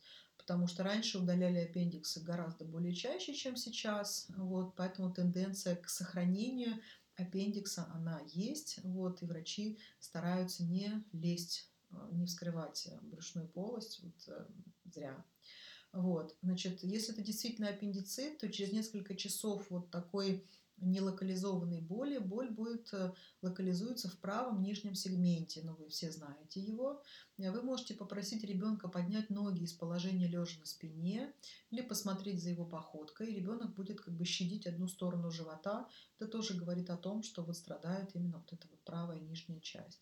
Характерная поза для аппендицита, свернувшись калачиком на боку, не двигаясь, дети не пьют, не двигаются, вот, и периодически начинают плакать от боли, то есть боль приступообразная. В моче, в анализе крови и моче могут быть повышенные лейкоциты, а могут и не быть. Ну вот я вам написала здесь, если есть подозрение на аппендицит, а, если все эти симптомы совпадают, примите брионию 30 и вызывайте скорую, либо везите ребенка в больницу. А если а, вам, если вам предлагают понаблюдать, а чаще на операцию везут не сразу, у них есть определенные маркеры. Вот, если они не понимают, что происходит, они обычно ждут. Не оставляйте ребенка одного в стационаре. Вот, и выписывайтесь как можно раньше. Если диагноз не подтвердился, не, не нужно сидеть в больнице долго. Следующая, связанная с животом тема, это рвота и диарея. Это очень часто бывает у детей, у всех детей это периодически бывает, вот, потому что очень большое количество вирусов, которые воздействуют на желудочно-кишечный тракт, и ребенок с ними встречается. Вот, а, на море летом чаще всего, ну, потому что бактериям летом во влажной теплой среде проще размножаться. Вот. Причины рвоты и диареи. Вирусные инфекции – это первая причина. При подъеме температуры тоже может быть рвота и диарея как реакция организма на, на вирус. Да? Либо это вирус, какой-то аденовирус или там, определенные вирусы, которые садятся на желудочно-кишечный тракт. А, при ОРВИ и при гриппе тоже бывает рвота, диарея. Бывает при переедании а, часто, ну, у чуть более старших детей. Ну, естественно, при отравлении. Обычно облегчение при рвоте и диарее наступает в течение 12-36 часов и обычно это состояние проходит само. Противорвотное, если у ребенка есть неукротимая рвота, то есть больше 10-20 раз в сутки, а, мы можем дать ему противорвотное средство. Лучше, чтобы его назначил вам врач. И только в первый день. А, в дальнейшем нельзя использовать противорвотные средства, они затягивают заболевание, и они его осложняют многократно. Противодиарейные средства нельзя использовать никакие и никогда, ну, я имею в виду самостоятельно, потому что таким образом вы не даете организму возможности избавиться от э, продуктов распада, от продуктов э, жизнедеятельности, тех агентов, которые попали в желудочно-кишечный тракт, от вирусов и так далее. Также не имеют доказанной эффективности пробиотики, а, которые назначают, да, линоксы там всякие и так далее. Диарея обычно у детей длится 5-7 дней. В большинстве случаев она не превышает двух недель. Рвота максимум 1-2 дня и не больше одних суток. То есть о чем я говорю? Хочу вам сказать, что эти состояния можно не лечить и не трогать. А, просто нужно до мер дойду. Если у вас а, рвота неукротимая, если ребенку очень плохо, если ребенок а, страдает, да, если сильные боли там и так далее, звоните к врачу, звоните врачу, обращайтесь, но в общем, часто это проходит самостоятельно в большинстве случаев. Меры при диарее и рвоте. Проблема при диарее и рвоте не сама, не сами вот эти вот симптомы, а проблема в обезвоживании. А, потому что внутренние резервы ребенка, они не настолько велики, как у взрослого. У него меньший запас электролитов, меньше запас воды. Вот, и поэтому обезвоживание может наступить быстрее. Если у него сильная рвота, выпаивайте его по чайной ложке. Если вы будете поить его много, то а, его будет рвать сильнее. Поэтому по чуть-чуть, но часто. Вы можете сделать сами а, изотонический раствор. Это одна чайная ложка соли без горки, 6 чайных ложек сахара и литр кипяченой воды. И вот, этой, вот этого раствора нужно за сутки принять около 100 мл жидкости на каждый килограмм массы тела по чайной ложечке. Можно аптечные средства. Это регидрон, регидрон био, хумана, ну какие-то э, жидкости, да, которыми выпаивают при диарее. Э, во время диареи и рвоте нужно следить за количеством мочеиспусканий, цветом и запахом мочи. Моча должна оставаться светлой. А ребенок должен писать. Это, когда ребенок писает при рвоте и при диарее, это значит, что не вся вода выходит, а, что а, какая-то часть воды усваивается организмом и выводится в обычном режиме через почки. Если мочеиспускания у ребенка нет в течение 15 часов, то нужно срочно обратиться к врачу, ждать не нужно. Если ребенок грудной, то э, с ним больших проблем при вот этих вот вирусах нету, потому что мы можем его неограниченно прикладывать к груди. И здесь грудное молоко оно не выступает как молоко, потому что вы часто можете слышать, вот э, молоко при рвоте, поносе нельзя. Но грудное молоко – это не вот коровье молоко, не молоко млекопитающих других, другого вида. Это биологическая жидкость для ребенка. Поэтому чем чаще мы ребенка прикладываем к груди, тем э, эффективнее восполняется теряемая жидкость, и также ребенок, это для него и питье, и питание, да, то есть вы поддерживаете его в хорошем состоянии. Я хочу сказать, что очень многие мамы, они бы и отлучили ребенка от груди, но не отлучают его, например, в лето, потому что в лето большая вероятность возникновения ротавируса, энтеровирусов, кишечных инфекций. И а, без грудного вскармливания с маленьким ребенком сложно справиться именно потому, что очень быстро наступает обезвоживание. Вот, поэтому многие мамы кормят дольше для того, чтобы иметь э, ну, какой-то способ лечения такой вот э, э, ребенка маленького при возникновении таких ситуаций. Если ребенок необычно вял, если он постоянно спит, не просыпается, не реагирует на стимулы, если у него отсутствует мочеиспускание в течение 12-15 часов, часов, если у него такая а, кожа с, без тонуса, да, и если у него запавшие глаза, такие синяки под глазами, вам нужно обратиться к врачу, потому что вот это важно.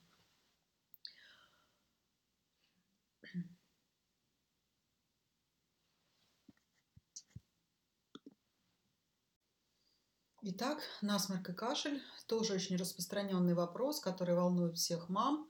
И это то, что очень часто и много встречается с, у наших детей. Есть такая поговорка очень хорошая, я очень ее люблю, всегда говорю. «А, сопливый ребенок, здоровый ребенок. Вот, поэтому приветствуйте насморк и кашель. А он нужен. Значит, э, ну, из-за чего бывает насморк и кашель? Самые главные а, причины – это простуды, ОРВИ, ОРЗ. И а, вообще простуды, ОРВИ, ОРЗ, откуда они появляются. И есть две теории. А, теория э, переохлаждения и теория модальная, э, или теория модальная, или из-за вирусов. Да, то есть из-за чего? Из-за переохлаждения или из-за вируса все-таки это бывает. Вот. И мне кажется, что э, имеет место быть обе теории, потому что вирусов вокруг нас очень много, и кто-то заболевает, встретившись, встретившись с этим вирусом, а кто-то нет. Вот, и э, иногда это зависит от того, в каком состоянии находится сам человек. Например, переохладился, устал, плохо ел, нервничал, встретился с вирусом, заболел. А, что здесь, что здесь важнее, что здесь причина? Это вирус или состояние организма? Мне кажется, и то, и другое. Итак, ОРВИ, ОРЗ, простуда, чем они характеризуются? Это недомогание, слабость, насморк, кашель, затуманенные глаза бывают И бывает небольшое повышение температуры, чаще всего до 38-38,5. А, что я хочу здесь по этому поводу сказать? Ну, ничего нового а, по сравнению с тем, что я уже сказала. Любые лекарства, которые не справляются, не дают организму справиться самому, вредны. Промывание, капли, полоскание, сиропы, а, горчишники, ну, всякие-всякие вещи, которыми мы лезем в слизистые, в рот, в нос, в уши, они все изменяют динамику заболевания и затягивают его. Более того, все вот эти лекарственные средства имеют свои побочные эффекты и могут вызвать осложнения. Поэтому я буду вам рассказывать о том, как не нужно промывать, капать, полоскать, а, греть и так далее нос, рот, а, горло, уши и так далее. Есть еще одна категория заболеваний, которые тоже можно отнести к ОРВИ. Это грипп. Это отдельный такой вирус, который вызывает симптомы ОРВИ, но тяжелее. Да, то есть это недомогание, слабость, насморк, кашель высокая температура, светобоязнь, иногда бывает рвота, температура и боли в мышцах, диарея. А, температура выше и состояние гораздо а, сложнее. И поэтому вот есть вот это мнение о том, что делаете прививки, и, значит, грипп вам не, не страшен.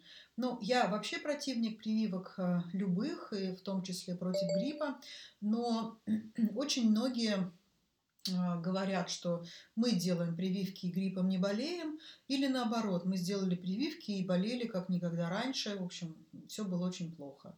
Вот. Э, по поводу прививок мы говорить с вами не будем, это тема отдельная лекция абсолютно, и даже не лекции, эту тему нужно хорошо прорабатывать, изучать каждому родителю, и никто вам не скажет однозначно, нужно или нет. Вот, ну мы поговорим про вот такие вот вещи, значит, а, а, ну, другие.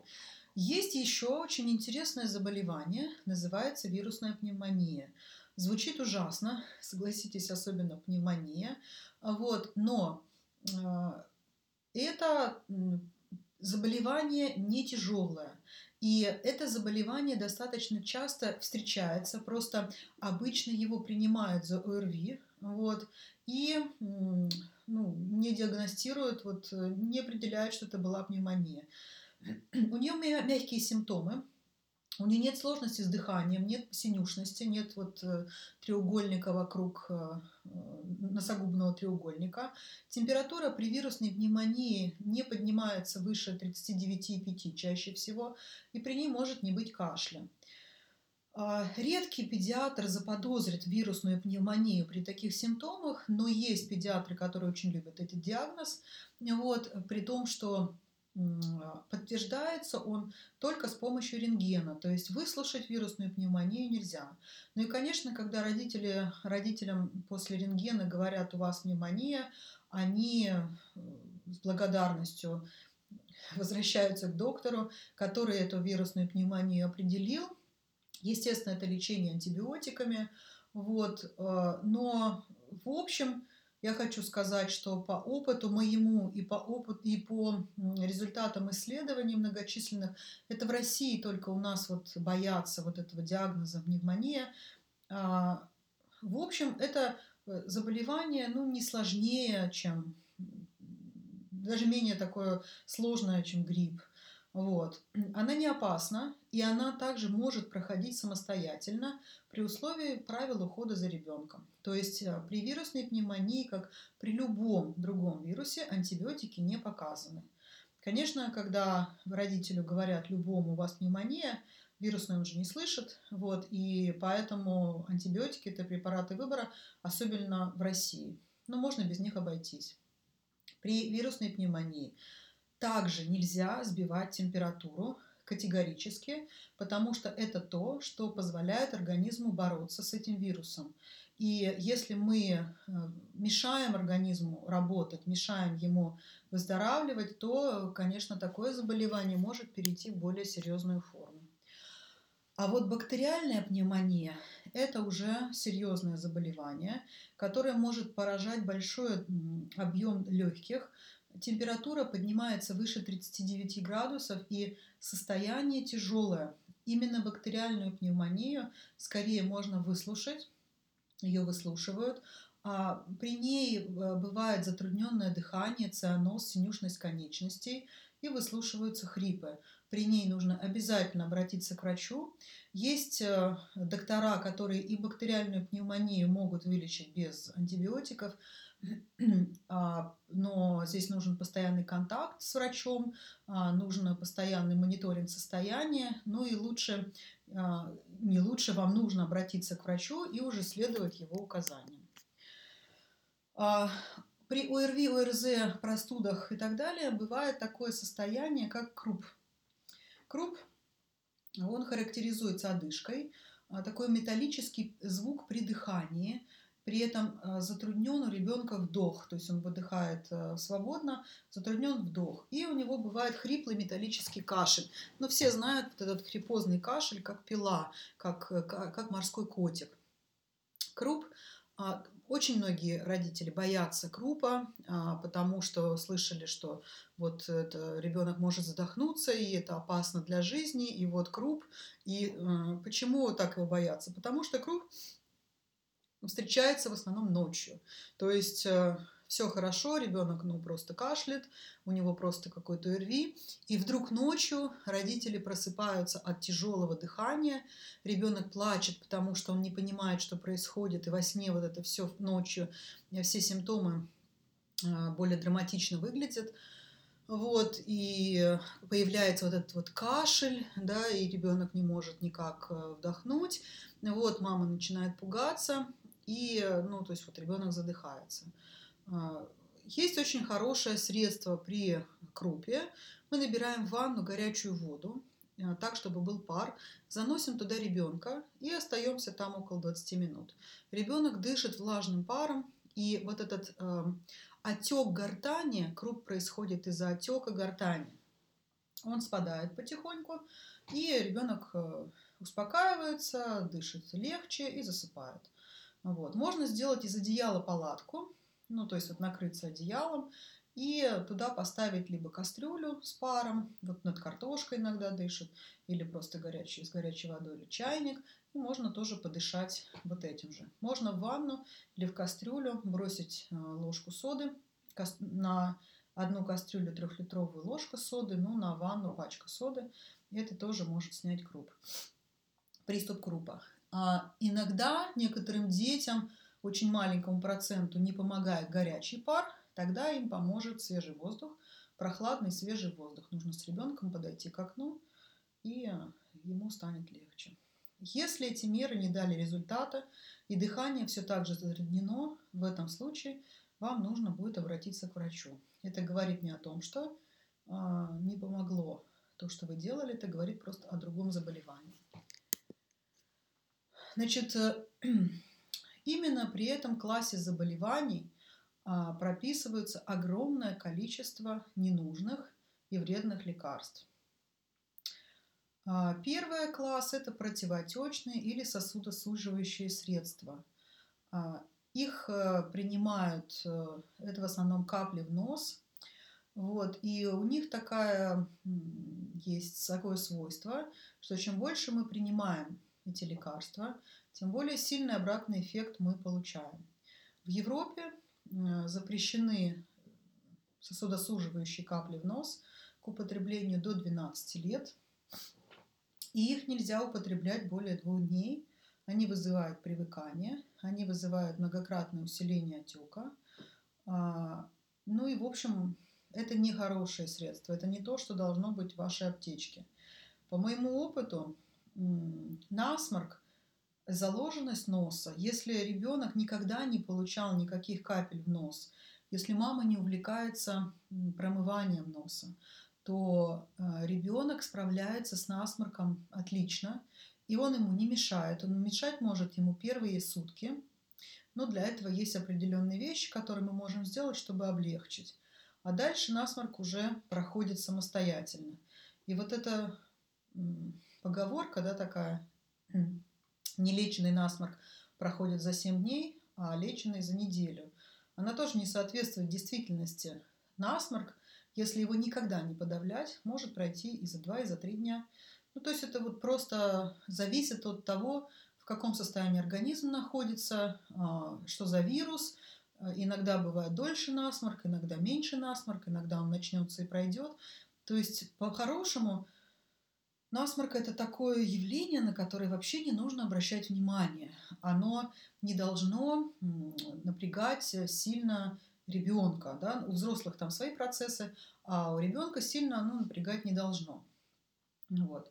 Значит, дальше что еще прописывают при а, таких кашлях и насморках? Антигистамины. Антигистамины облегчают э, симптомы аллергии, потому что э, в ответ на выбросы определенных э, активных веществ во время насморка а также вырабатываются, э, вырабатываются в организме вещества, которые запускают аллергическую реакцию.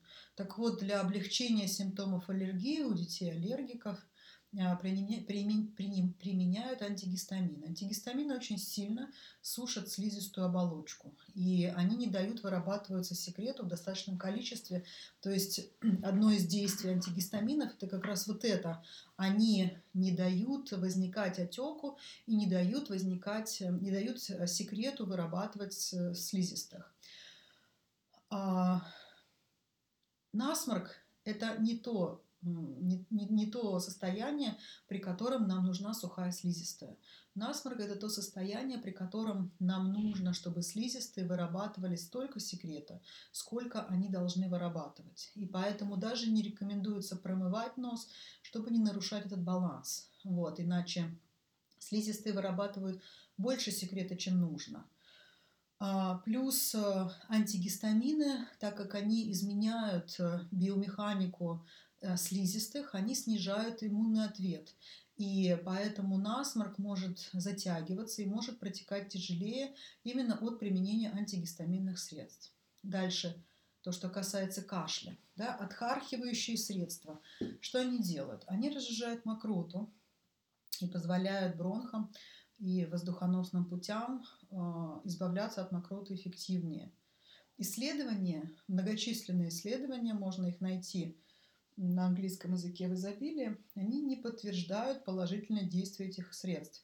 То есть э, средства эти бесполезны. Поэтому отхаркивающие средства, всякие бронгексины, их вообще можно не пить, они не имеют никакого терапевтического эффекта практически.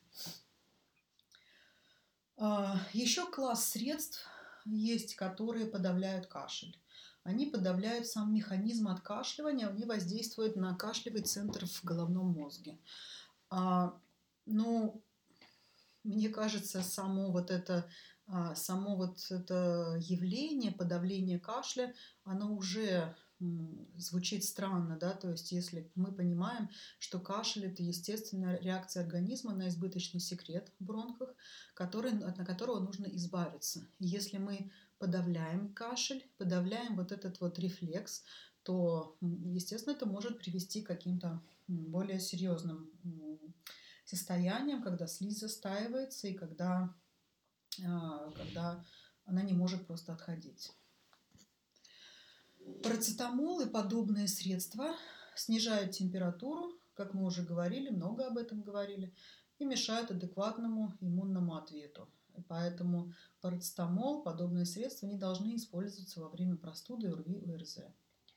А еще очень часто при ОРВИ, особенно когда возникают какие-то чуть более тяжелые симптомы, когда кашель длится долго или температура не спадает, прописывают антибиотики. Но антибиотики – особый класс э, лекарств, которые должны назначаться как можно реже. Антибиотик – это средство спасения жизни, когда организм не справляется с бактериальной какой-то инвазией, вот, они не действуют при вирусных заболеваниях, а простуда, ОРВИ, ОРЗ, грипп, вирусная пневмония – это 99% э, это вирусное заболевание. Плюс антибиотики очень вредят нашему организму, они уничтожают микробиом, и никакие средства, пробиотики, пребиотики, линексы и так далее не могут его восстановить, по крайней мере, в течение ну, достаточно короткого периода времени. После курса антибиотиков обычно организм восстанавливается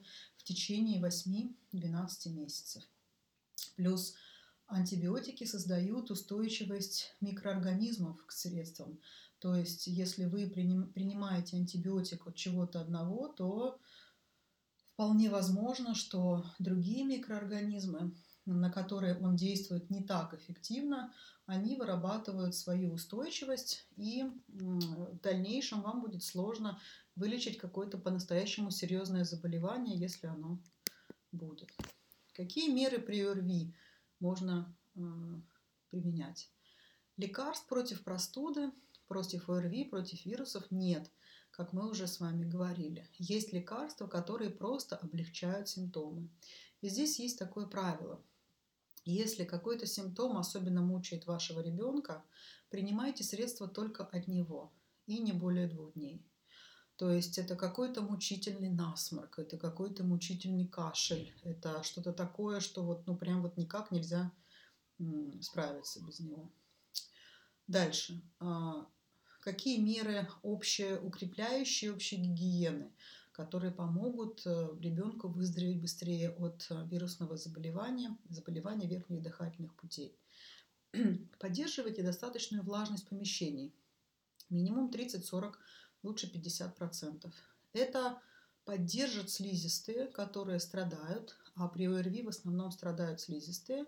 Это первый барьер, который противостоит вирусам.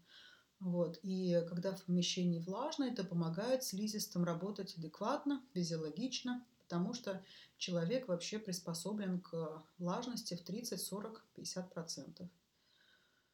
Очень хорошо снимают крупозный кашель и заложенность носа, горячий пар и ванна. То есть если а, ребенка насморк, и если, например, вы знаете, что он страдает от заложенности носа, то можно принять э, ванну перед сном или попарить ноги, и заложенность носа достаточно быстро пройдет.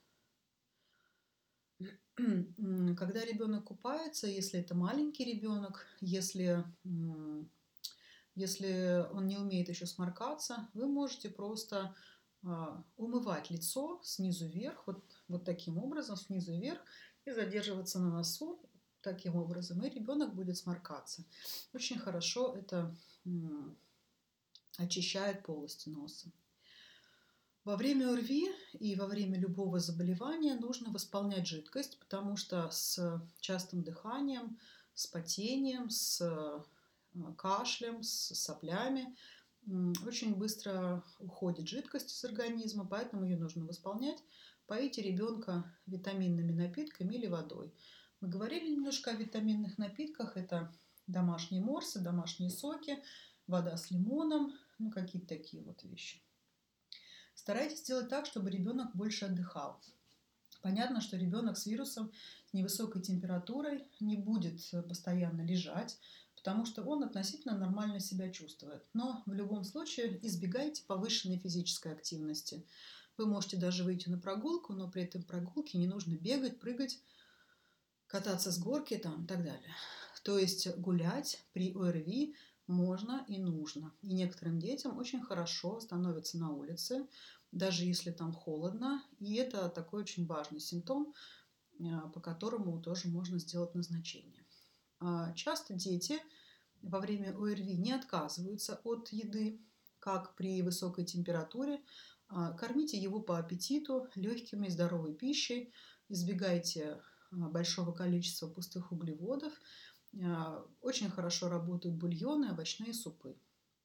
И избегайте любых лекарственных средств столько, сколько вы можете. Это очень-очень важно, потому что подавляя один симптом, вы заставляете болезнь идти по наименее оптимальному пути, и это не очень хорошо. Меры при заложенности носа. Вот заложенность носа – это одна из самых сложных таких ситуаций для родителей, потому что когда ребенок маленький, он не может сосать, а питается он с помощью сосания. Вот, если ребенок постарше, он не может спать, это не спит вся семья, и поэтому заложенность носа – это одно из самых таких неприятных состояний, может быть, при насморке, вот, когда хочется вот как-то помочь. Значит, частично они повторяются, рекомендации при ОРВИ, то есть проветривайте помещение. В помещении должно быть много свежего воздуха, много кислорода. Потому что когда у человека заложен нос, его процессы дыхания и оксигенация организма, она не, не такая, как у здорового. И кислорода в помещении должно быть больше, чем обычно. Можно гулять. Увлажняйте помещение. Это уже говорили, это при любой болезни очень важно, чтобы восполнять жидкость. То есть влажность должна быть около 40-50%. И вы можете регулярно проводить влажную уборку для того, чтобы не было пыльно.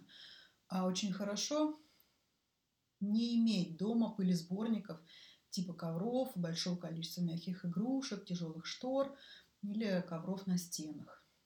Особенно если ребенок часто болеет.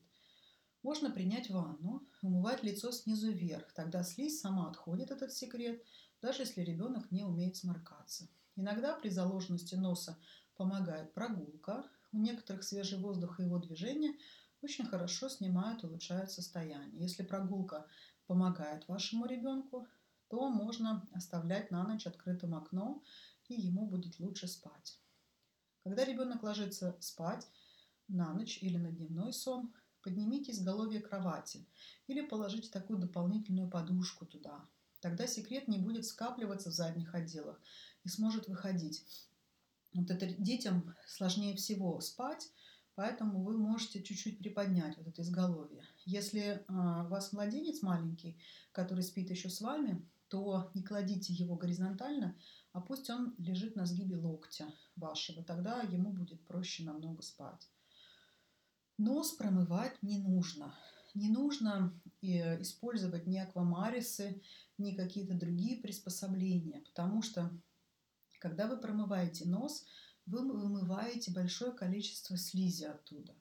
Но слизь – это такая же реакция организма, это секрет, продукция секрета, это такая же реакция организма, как и температура. И э, а, ее будет возникать еще больше, если вы будете промывать. Максимум, что можно делать, это умываться и высмаркиваться, и вот этого достаточно. Плюс ко всему, когда вы промываете нос, очень часто делаете это неаккуратно или заливаете воду э, достаточно далеко, и это очень сложно контролировать, практически невозможно. И это приводит к отитам. Есть даже такое понятие, называется оно аквамарисовые отиты. Это мамы, которые очень любят промывать детям нос, очень часто промывают нос даже здоровым детям. И такие дети начинают болеть отитом, потому что ухо, горло, нос, пазухи связаны друг с другом. И там, где воды не должно быть, она туда заливается. И мы получаем всякие разные а, нарушение давления, нарушение воздухообмена и а, воспаление. И вот получаются у нас отиты. Ну, наверное, вы уже поняли, что я вам скажу не капать в нос никакие капли. Это важно. Никакие капли не способствуют сокращению насморка. В носу нет ничего такого, что нужно дезинфицировать, что нужно удалять, что нужно промывать, осушать или наоборот окутывать маслом. Вот ни одно из этих средств не идет на пользу слизистым и не ускоряет и не улучшает процесс, который запустил сам организм для того, чтобы справиться с а, вирусом или справиться с тем или иным состоянием. А, и также не пользуйтесь, пожалуйста, агрессивными приемами отсасывания слизистых. Бывает э, слизи. Бывает так, что используют какие-то груши, а, сопли отсосы. Некоторые родители отсасывают это ртом. Вот. А, вы можете это делать, но очень-очень осторожно. А желательно все-таки научить ребенка сморкаться, либо сморкать его во время умывания. Вот это намного более правильно и физиологично, потому что когда вы агрессивно это делаете, вы также удаляете слишком много слизи, и вы нарушаете воздухообмен и давление в этой системе ухо, горло, нос. Там все сбалансировано, там все очень так вот четко а, устроено, и лучше туда не лезть. Вообще нужно понимать, что заложенность носа вызывает не секрет слизистых, не слизь в основном, это отек. Вот. И отек отсасыванием агрессивным слизи, по агрессивным промываниям вы не снимете, вы его только усилите. То есть, может быть, на какое-то время станет лучше, а потом станет опять хуже. Поэтому вот при, при насморке вот такие меры. Следующая тема у нас это боль в горле. Тоже часто встречается, ну и тут надо понимать, какие есть различия. Боль в горле. Какие могут быть причины? У некоторых детей а, горло болит утром. Наверное, вы с таким встречались. Это не заболевание, это не недолеченное там что-то, это недостаточная гигиена полости рта, когда бактерии, определенный вид бактерий размножается за ночь э, во рту у ребенка. И а, он воздействует на горло, и горло начинает болеть. Проведите эксперимент. Хорошо почистите зубы перед сном, хорошо полоскайте рот, и с утра горло болеть не будет, либо будет болеть меньше. Вот. Опять же, если, например, у ребенка все равно болит горло, с утра достаточно просто пополоскать рот обычной водой, почистить зубы, поесть что-то, и горло проходит. Еще одна причина, которая способствует возникновению боли в горле, это излишняя сухость воздуха в помещении в зимнее время. А, об этом мы говорили и в случае с э, температурой, и в случае с насморком, и с кашлем. Сухость воздуха, особенно в зимнее время, это большая проблема. Из-за нее и нос заложен, и кашель возникает, и горло болит. А также, если ребенок принимает антигистамины или какие-то другие препараты, они достаточно сильно сушат слизистые, и это тоже также могут выражаться в а, боли в горле.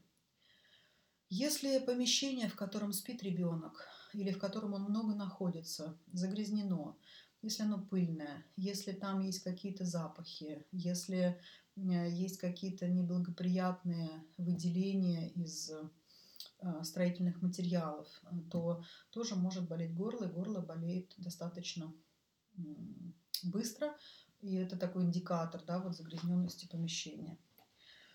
Горло может болеть у ребенка после механического раздражения, когда он много говорил, либо когда он просто сильно плакал. начало болеть горло, оно может покраснеть, вот, воспалиться от вот механического раздражения. Но чаще всего горло, конечно, болит от вирусного заболевания, вот, а, которое воздействует на а, лимфоидную ткань вот, лимфоглоточного кольца. А, реже это бывает бактериальная инфекция, и бактерии, которые вызывают боли в горле, это почти всегда стрептококи. Мы поговорим об этом чуть позже подробнее. Еще горло болит при инфекционном мононуклеозе, отдельное заболевание, поговорим о нем чуть-чуть, дифтерии и лейкемии. Вот, то есть боль в горле – это такой симптом многофакторный, и нужно выяснять, от чего именно у вас или у вашего ребенка болит горло. Значит, э, одна из, э, так скажем, самых распространенных причин боли в горле – это вирусная ангина. Вирусная ангина или, или это ОРВИ с болью в горле, так скажем. У нее легкое постепенное начало в течение одного-двух дней, и сначала появляется легкое першение в области верхнего неба. Потом возникает боль при глотании, и затем боль в горле сопровождается водянистыми такими выделениями, когда что-то в горле вот есть, и приходится все время его вот так вот убирать. Может быть незначительный подъем температуры, кашель, и может быть увеличение шейных лимфоузлов, а может не быть. То есть это обычное ОРВИ, которое, ну так скажем, село на горло. Оно лечится абсолютно так же, как и все остальное. А, витаминное питье, покой, температура, если есть, хорошо, ну и, собственно, и проходит. А вот бактериальная ангина – это то, чего боятся а, родители. А что если ангина? Да? То есть вот э, в современной, в российской педиатрии есть э, а, разные градации этой вот ангины, по-разному они называются. В европейской, американской педиатрии это называется стрептококковая ангина, потому что любую форму ангины с гнойным налетом на миндалинах на задней стенке вызывают в основном стрептококи. Значит, э, чем она характеризуется? Это стремительное развитие в течение нескольких часов. То есть не будет вот этого а, першение, боли там в верхнем небе и так далее, сразу же в течение нескольких часов э, начнется сильнейшая боль в горле. Температура поднимается очень быстро и высоко, выше 39,5 градусов. Достаточно быстро увеличиваются подчелюстные шейные лимфоузлы и сразу появляется сильная боль в горле. Сначала насморк и кашель и другие симптомы отсутствуют. У детей старше 4 лет вы увидите налет на миндалинах, налет на задней стенке, гнойные какие-то очаги.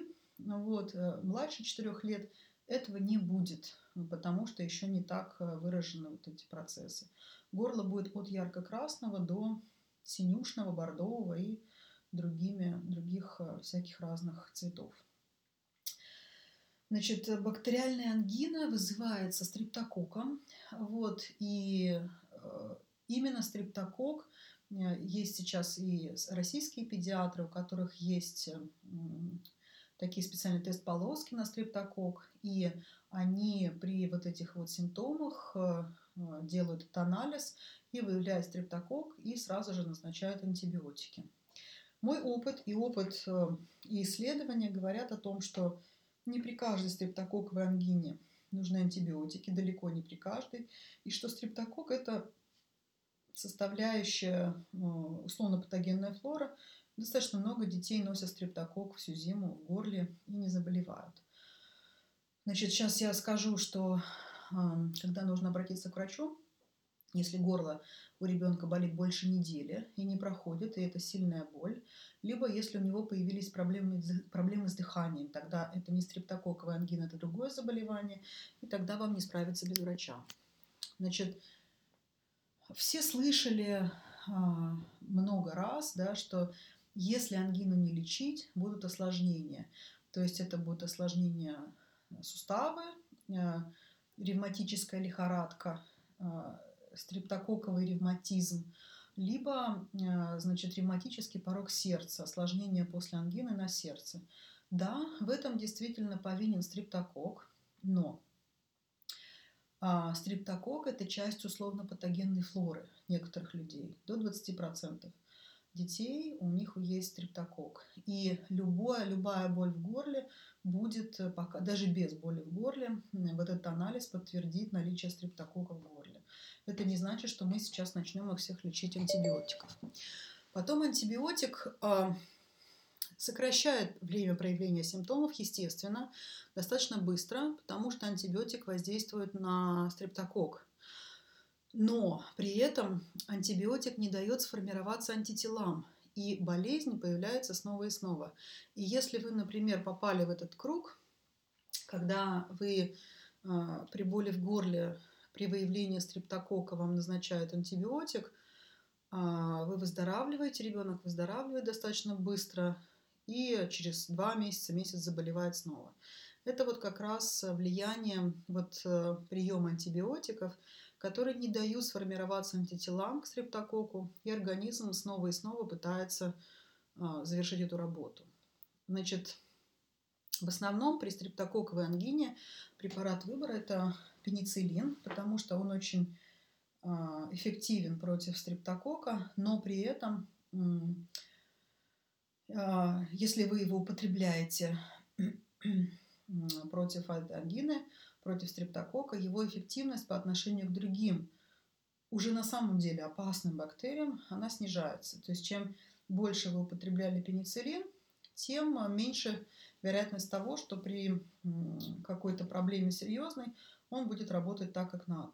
При этом пенициллин – это такой антибиотик, который принимается строго по схеме. Его нужно принимать э, раз э, в определенное время и строго указанное количество дней. Обычно до 80% больных по результатам исследований – не выполняют э, назначение врача. То есть они через 1-2 дня ребенку становится легче, через 2-3 дня никаких симптомов болезни нету, и прием антибиотика прекращается. Это ужаснейшим образом влияет на восприимчивость э, человека к пенициллину, и бактерии, которые условно патогенны и живут постоянно в организме, они снижают э, свою а, повышает толерантность к воздействию пенициллина, и таким образом можно настолько нарушить баланс вот этих условно патогенных патогенных бактерий, что добиться очень неприглядных вещей.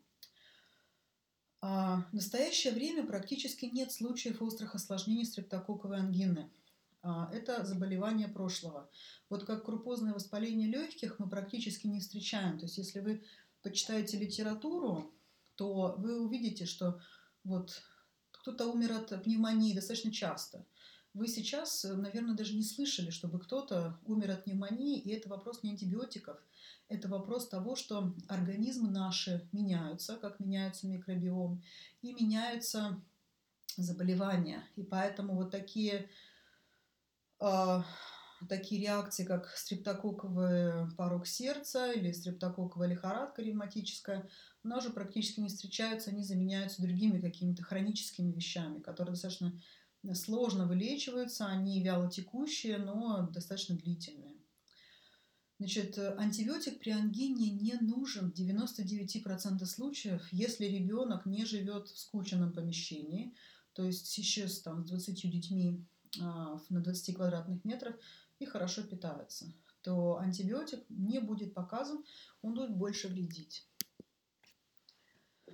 Ну, еще нужно сказать про удаление аденоидов, удаление миндалин. А вот, что небные миндалины воспаляются в ответ на вторжение бактерий. И это первый защитный барьер механизма. Вернее, первый – это а, избыточный секрет слизистых, да, это насморк, вот, а второе это вот как раз воспаление лимфоидной ткани. И единственное показание к удалению аденоидов и миндалин это когда а, их рост переходит в злокачественный, и когда они перекрывают э, дыхательные пути, ребенок просто не может дышать. И ничего с этим не поделаешь. Можно пытаться э, лечить их другими способами альтернативной медицины. Такие способы есть, и я сама их применяю, но это нужно найти врача, нужно долго заниматься. И опять же, эффект не стопроцентный. Вот.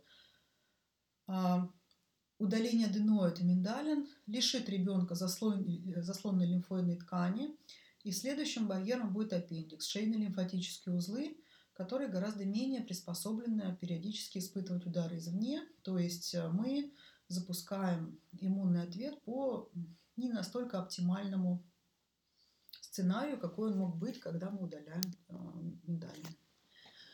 Что мы делаем при боли в горле? Здесь все так же просто, как и в предыдущих темах, да, обильное витаминное питательное питье домашние морсы, соки, травяные настои, чаи, бульоны, овощные супы. Увлажнение и очищение воздуха в помещении. Если боль невыносимая и хочется ее облегчить, мы можем дать ребенку самый простой анальгетик, типа панадола, однократно. Обычно этого достаточно. Очень хорошо помогает молоко с медом, молоко с маслом, молоко с куркумой. Можно попробовать вот этот вот путь. Если у вашего ребенка болит горло и у него есть температура, пожалуйста, не трогайте температуру, потому что температура это то, что позволит организму справиться с вирусом или справиться с этими бактериями. Если вы начали сбивать температуру, то ждите обострения болей в горле или ждите более сложного процесса в горле. Вот. И если вы, например, не можете идти по пути не сбивания температуры, тогда, а, тогда подавляйте. Тогда полоскайте горло, тогда вымывайте вот, э, вот этот секрет, э, очищайте лакуны. Вот, то есть это уже такое массированное лечение, ну, достаточно традиционное. А, и если я веду ребенка, и если мама сбивает температуру, я опасаюсь э, вот этих вещей, которые процесс хронизируют, и тогда назначаю какие-то агрессивные методы воздействия. То есть мы заболевание просто подавляем. А, без медикаментозного лечения какого-то ни было бы, это без промываний, без, без ничего, даже бактериальная ангина проходит за 7 дней. Если боль в горле не прошла за 7 дней, если есть сложности с дыханием, если состояние ребенка ухудшается, вам нужно обратиться к врачу. Если вы решили принимать антибиотик – то боль в горле должна пройти за сутки двое. Если этого не происходит, обратитесь к врачу, значит причина заболевания у вас другая.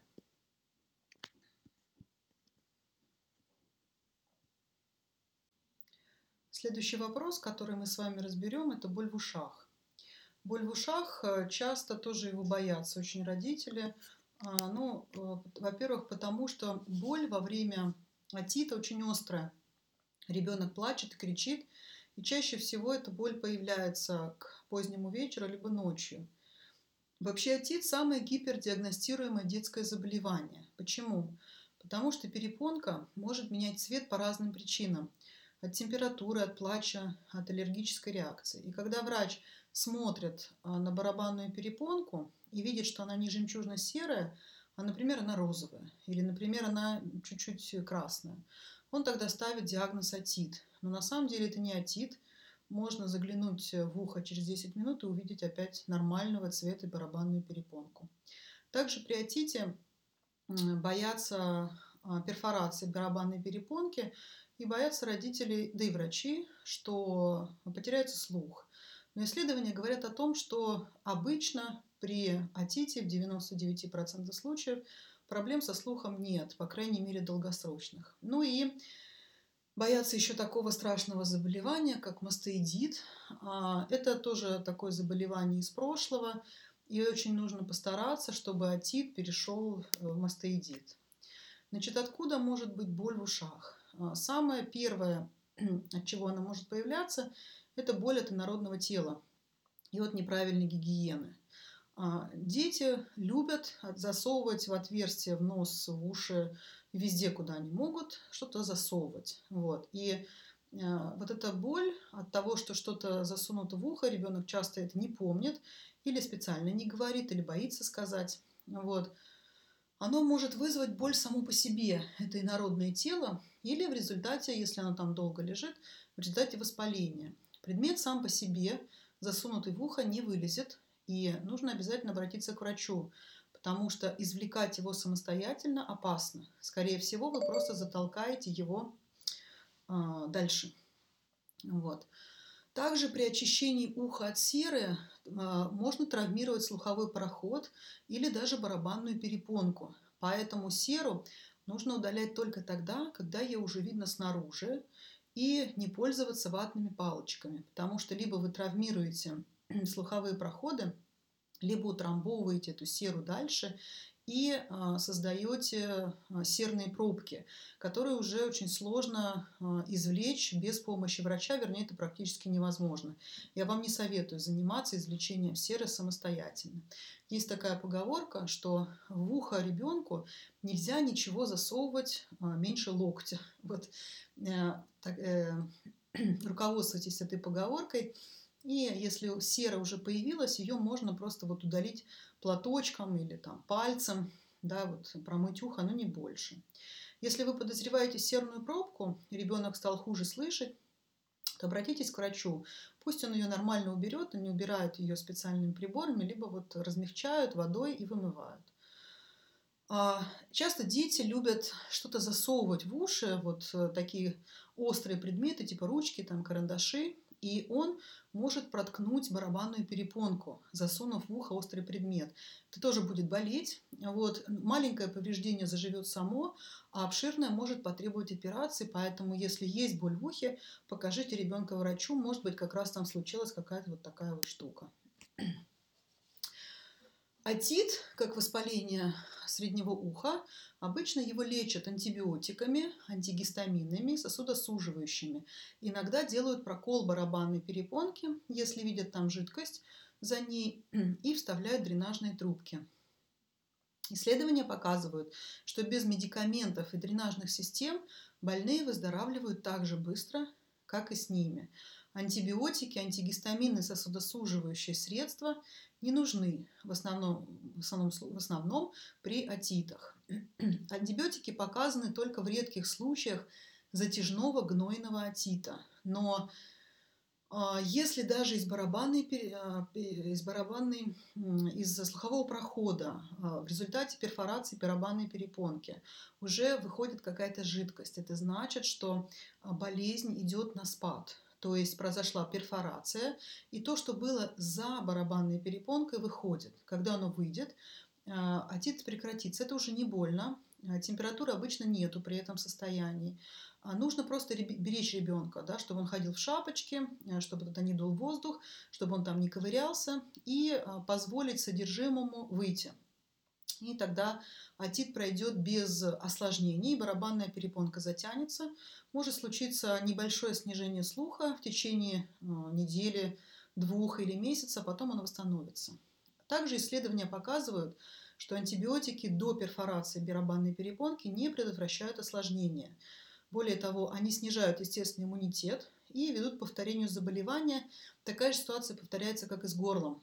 То есть ребенок может болеть отитами периодически. Периодические отиты, они говорят не о слабости в этом месте. Ну, конечно, говорят в том смысле, что вот э, заболевание, оно всегда проявляется вот в этом месте. Они говорят о том, что ребенок залечен. И для того, чтобы прекратить вот эту тенденцию, нужно пересмотреть тактику лечения. И практически во всех случаях это действует. Исследования также не доказали эффективность антигистаминных препаратов и а, сосудосуживающих. Я уже не говорю про прокол барабанной перепонки и а, дренаж, который туда вставляют. То есть э, многочисленные исследования. Ссылки на исследования я потом пришлю вместе с презентацией. Их много, они на английском языке. Можно все почитать. Но все, что я говорю, оно основывается не только на моем опыте, но в основном на исследованиях. Меры при боли в ушах. Что мы можем сделать? Значит, первое, что нужно делать, когда ребенок только-только начал э, плакать, мы можем согревать ухо сухим теплом, а, греть платочком, а, надевать шапочку, а, греть руками и так далее. Можно вводить в ухо по две капли теплого растительного масла раз в два часа до того, как произошла перфорация. Если что-то из уха течет, то уже туда ничего капать не надо. Если боль не утихает, можно однократно дать дозу парацетамола или панадола для того, чтобы ребенок успокоился. Это не лечение, это просто снятие симптома. Если боль в ухе продолжается более 48 часов, обратитесь к врачу, скорее всего, проблема там другая. Но обычно боль э, в ушах, она продолжается недолго, несколько часов максимум, потом ребенок успокаивается. И э, на следующие сутки, примерно в это же время, ребенок опять начинает плакать, он плачет непродолжительное время, жалуется на боль, ну, может быть, полчаса, час и э, прекращает. Очень хорошо работает гомеопатия. И в этих случаях я часто использую ее, и ребенку становится достаточно быстро э, легче, выздоравливает. Потом со временем. В общем, если отит, действительно отит, и он уже начался, процесс выздоровления э, от начала первых болей до э, абсолютно спокойной барабанной перепонки занимает примерно две недели. В большинстве случаев отит проходит самостоятельно, не нарушая общего состояния ребенка. То есть это несложное детское заболевание, и иногда, если ребенок не чувствителен к боли, или у него такое строение ушных раковин, что он ее не чувствует, то вы даже можете не знать, что у ребенка был отит.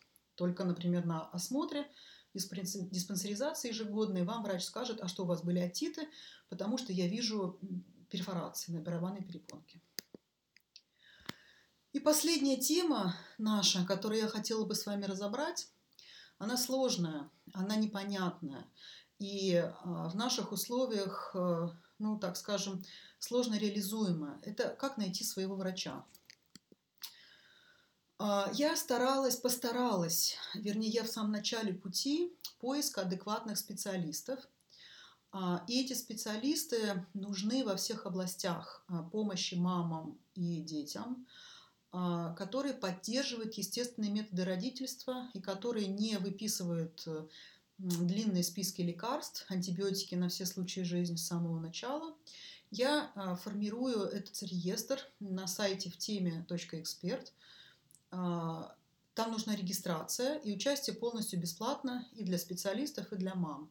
То есть это такой информационный ресурс, который дает возможность найти своего специалиста. Там есть отзывы, есть описание. Специалисты очень разные. Это и послеродовые долы, специалисты по послеродовому пеленанию, и те, кто капсулирует плаценты, консультанты по грудному вскармливанию, материнскому искусству, школы родительства, и акушерки, остеопаты, массажисты. И, что важно вот сейчас для нас, э, вследствие нашего разговора, неонатологи и педиатры. А, потому что очень часто я сталкиваюсь с тем, что даже мама готова и воспринимает все вот эти вещи о естественных э, методах оздоровления, о питании, о диете, о том, что не нужно залечивать, о том, что не нужно лечить. И она уже убедилась, что большинство заболеваний не опасны, но она не может найти поддержку в лице врача, потому что э, даже если я веду э, семью, я не выезжаю, например, на вызовы, потому что у меня достаточно большое количество пациентов, и я просто не могу себе это позволить. И многие специалисты, такие как я, они тоже так делают. И им нужен а, периодический контроль. То есть, чтобы пришел врач и посмотрел ребенка, действительно ли там те симптомы, которые видит мама. Вот. И получается, что мама вызывает врача, и он ей говорит что-то такое, что она начинает сомневаться, она начинает нервничать, она начинает метаться и не знает, что ей делать. И, конечно, вот такое сотрудничество с врачами, оно дезориентирует маму и делает ее беспомощной перед детскими заболеваниями и беспомощной перед вот этим самым материнством. Она нервирует и маму, и ребенка. И поэтому найти хорошего педиатра найти хорошего неонатолога, который бы вел ребенка и вел маму без излишних вот этого вот нервов и без излишних назначений, это достаточно большая работа, особенно если вы живете не в Москве, не в Санкт-Петербурге, не в крупных городах, а на периферии. Там, конечно, сложно еще со специалистами, потому что они до туда еще не доехали. Вот, поэтому вот смотрите вот этот в теме точка эксперт, возможно, вы найдете там того, кто вам нужен. Ну, и по каким критериям понять, что врач ну, адекватен, да? Врач интересуется подробностями жизни ребенка, психологическим состоянием и поведением.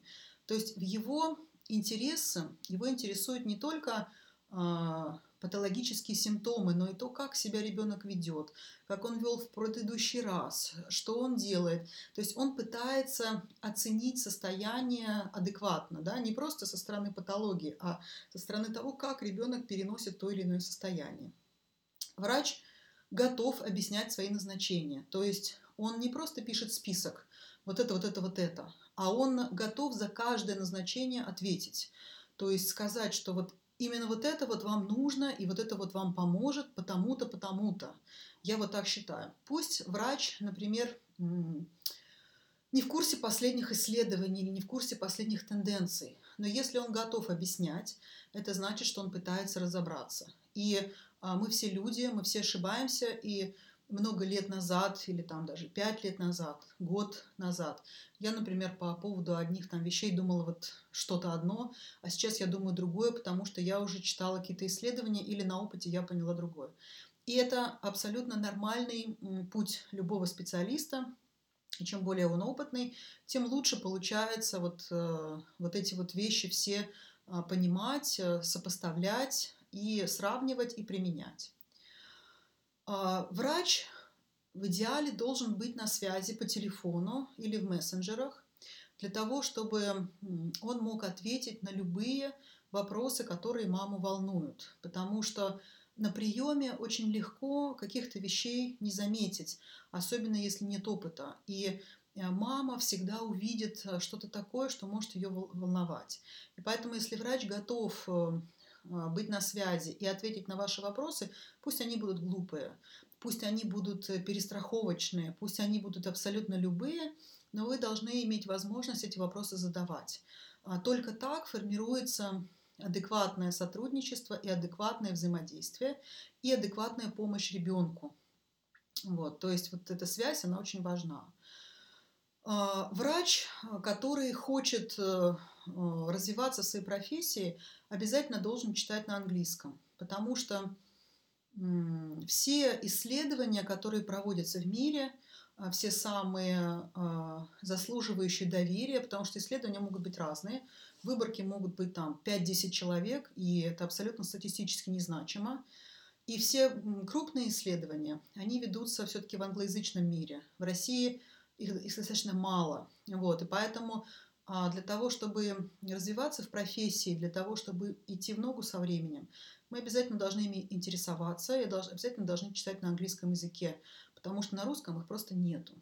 А, также очень важно, чтобы врач, который ведет ребенка или который ведет семью, он бы владел нутрициологией или хотя бы диетологией, потому что в этой сфере тоже достаточно быстро все меняется. Это очень важная вещь для здоровья ребенка, для первичного здоровья, потому что а, как вы поняли из э, нашей беседы, что можно вообще никогда ничего не лечить. Но если ребенок неправильно питается, если э, ему не хватает каких-то веществ, если, э, если постоянно нарушается диета, то это может вести к увеличению количества хронических проблем у него, и это э, влияет на то, как он выздоравливает, на его иммунитет. Поэтому питание, нутрициология – это очень-очень важно. И это часть профессии врача, когда он ведет здорового человека. То есть лечить больного ребенка – это одно, а вести здорового ребенка – это совсем другое. И здесь нужно иметь вот э, дополнительные какие-то знания, да, и по методам воспитания, и по методам взращивания, и по а, закаливанию, купанию, прогулкам и так далее. Ну и, конечно, питание – это одно из э, краеугольных просто вещей, которые влияют на наше здоровье. А, такой врач может вам ничего не назначить на приеме и сказать, что я считаю, что у вас вот все в порядке, вам ничего не нужно принимать. А, многие родители воспринимают это негативно, ну вроде как ребенок, э, ребенка посмотрел, даже взял деньги, потому что чаще всего это частно практикующие врачи, и ничего не назначил. Что это за врач, он нас не лечит. Но поверьте, вот это динамическое наблюдение а, дорогого стоит когда врач э, для вашего спокойствия и для того, чтобы э, и он не боится показаться показаться непрофессионалом или он не боится показаться, а, ну, что вот он просто пришел и ничего не сделал. Он никогда не назначит того, что не считает нужным, потому что бесполезных лекарств нет, лекарств без побочных эффектов нет. Абсолютно любое вмешательство в организм – влияет на исход заболевания в той или иной степени. И поэтому, если врач посмотрел вас, ничего не назначил и сказал, что вы выздоровеете сами, скажите ему спасибо. Это хороший врач. Это тот врач, который не боится показаться а, бесполезным, да, не набивает себе цену. Также он бывает, он готов он признаться, что он чего-то не знает, потому что мы все а, часто сталкиваемся с такими вещами, когда ну, мы не понимаем, что происходит. И тогда он честно может это сказать и сказать, что он посоветуется с коллегами, а, и только после этого даст ответ. Да, врач, который знает все везде сразу и все сразу понимает, э, заставляет задуматься, потому что ну, мы не можем знать все. Дальше такой врач отводит на прием не менее получаса. Вот эта практика, когда на один прием у нас дается 10-15 минут, это очень мало. И за это время ребенок даже не успевает расслабиться. И мы не видим на самом деле адекватной ситуации, когда а, мы уделяем больному всего 10 минут. Вот, поэтому не менее получаса и достаточно такое тщательное обследование или просто наблюдение. То есть врач может даже не, э, не смотреть какие-то вещи, да, не пальпировать, не трогать ребенка, но по другим признакам, по внешнему виду, по поведению очень много можно узнать чего. И для опытного врача тоже это очень важно, просто ему нужно время. Хорошо бы, конечно, чтобы врач разбирался в методах родительства и в том, как нужно детей растить, потому что это тоже очень важно для психоэмоционального а, состояния ребенка. А, то, как родители общаются, как они взращивают, может быть, они применяют какие-то методы, которые не способствуют сохранению здоровья. И хорошо бы, чтобы врач, э, который ребенка наблюдает и ведет, он бы разбирался или хотел бы в этом разобраться, да, для того, чтобы э, дети были более здоровыми. для того, чтобы можно было дать какой-то более-менее квалифицированный совет. Ну и э, врач э, все-таки должен приветствовать альтернативное мнение. А, то есть, если вы сомневаетесь в его назначениях или он сомневается, он должен понимать, что можно посоветоваться с кем-то, можно получить второе мнение и уже из этого составить э, более объективную картину и лучше помочь ребенку.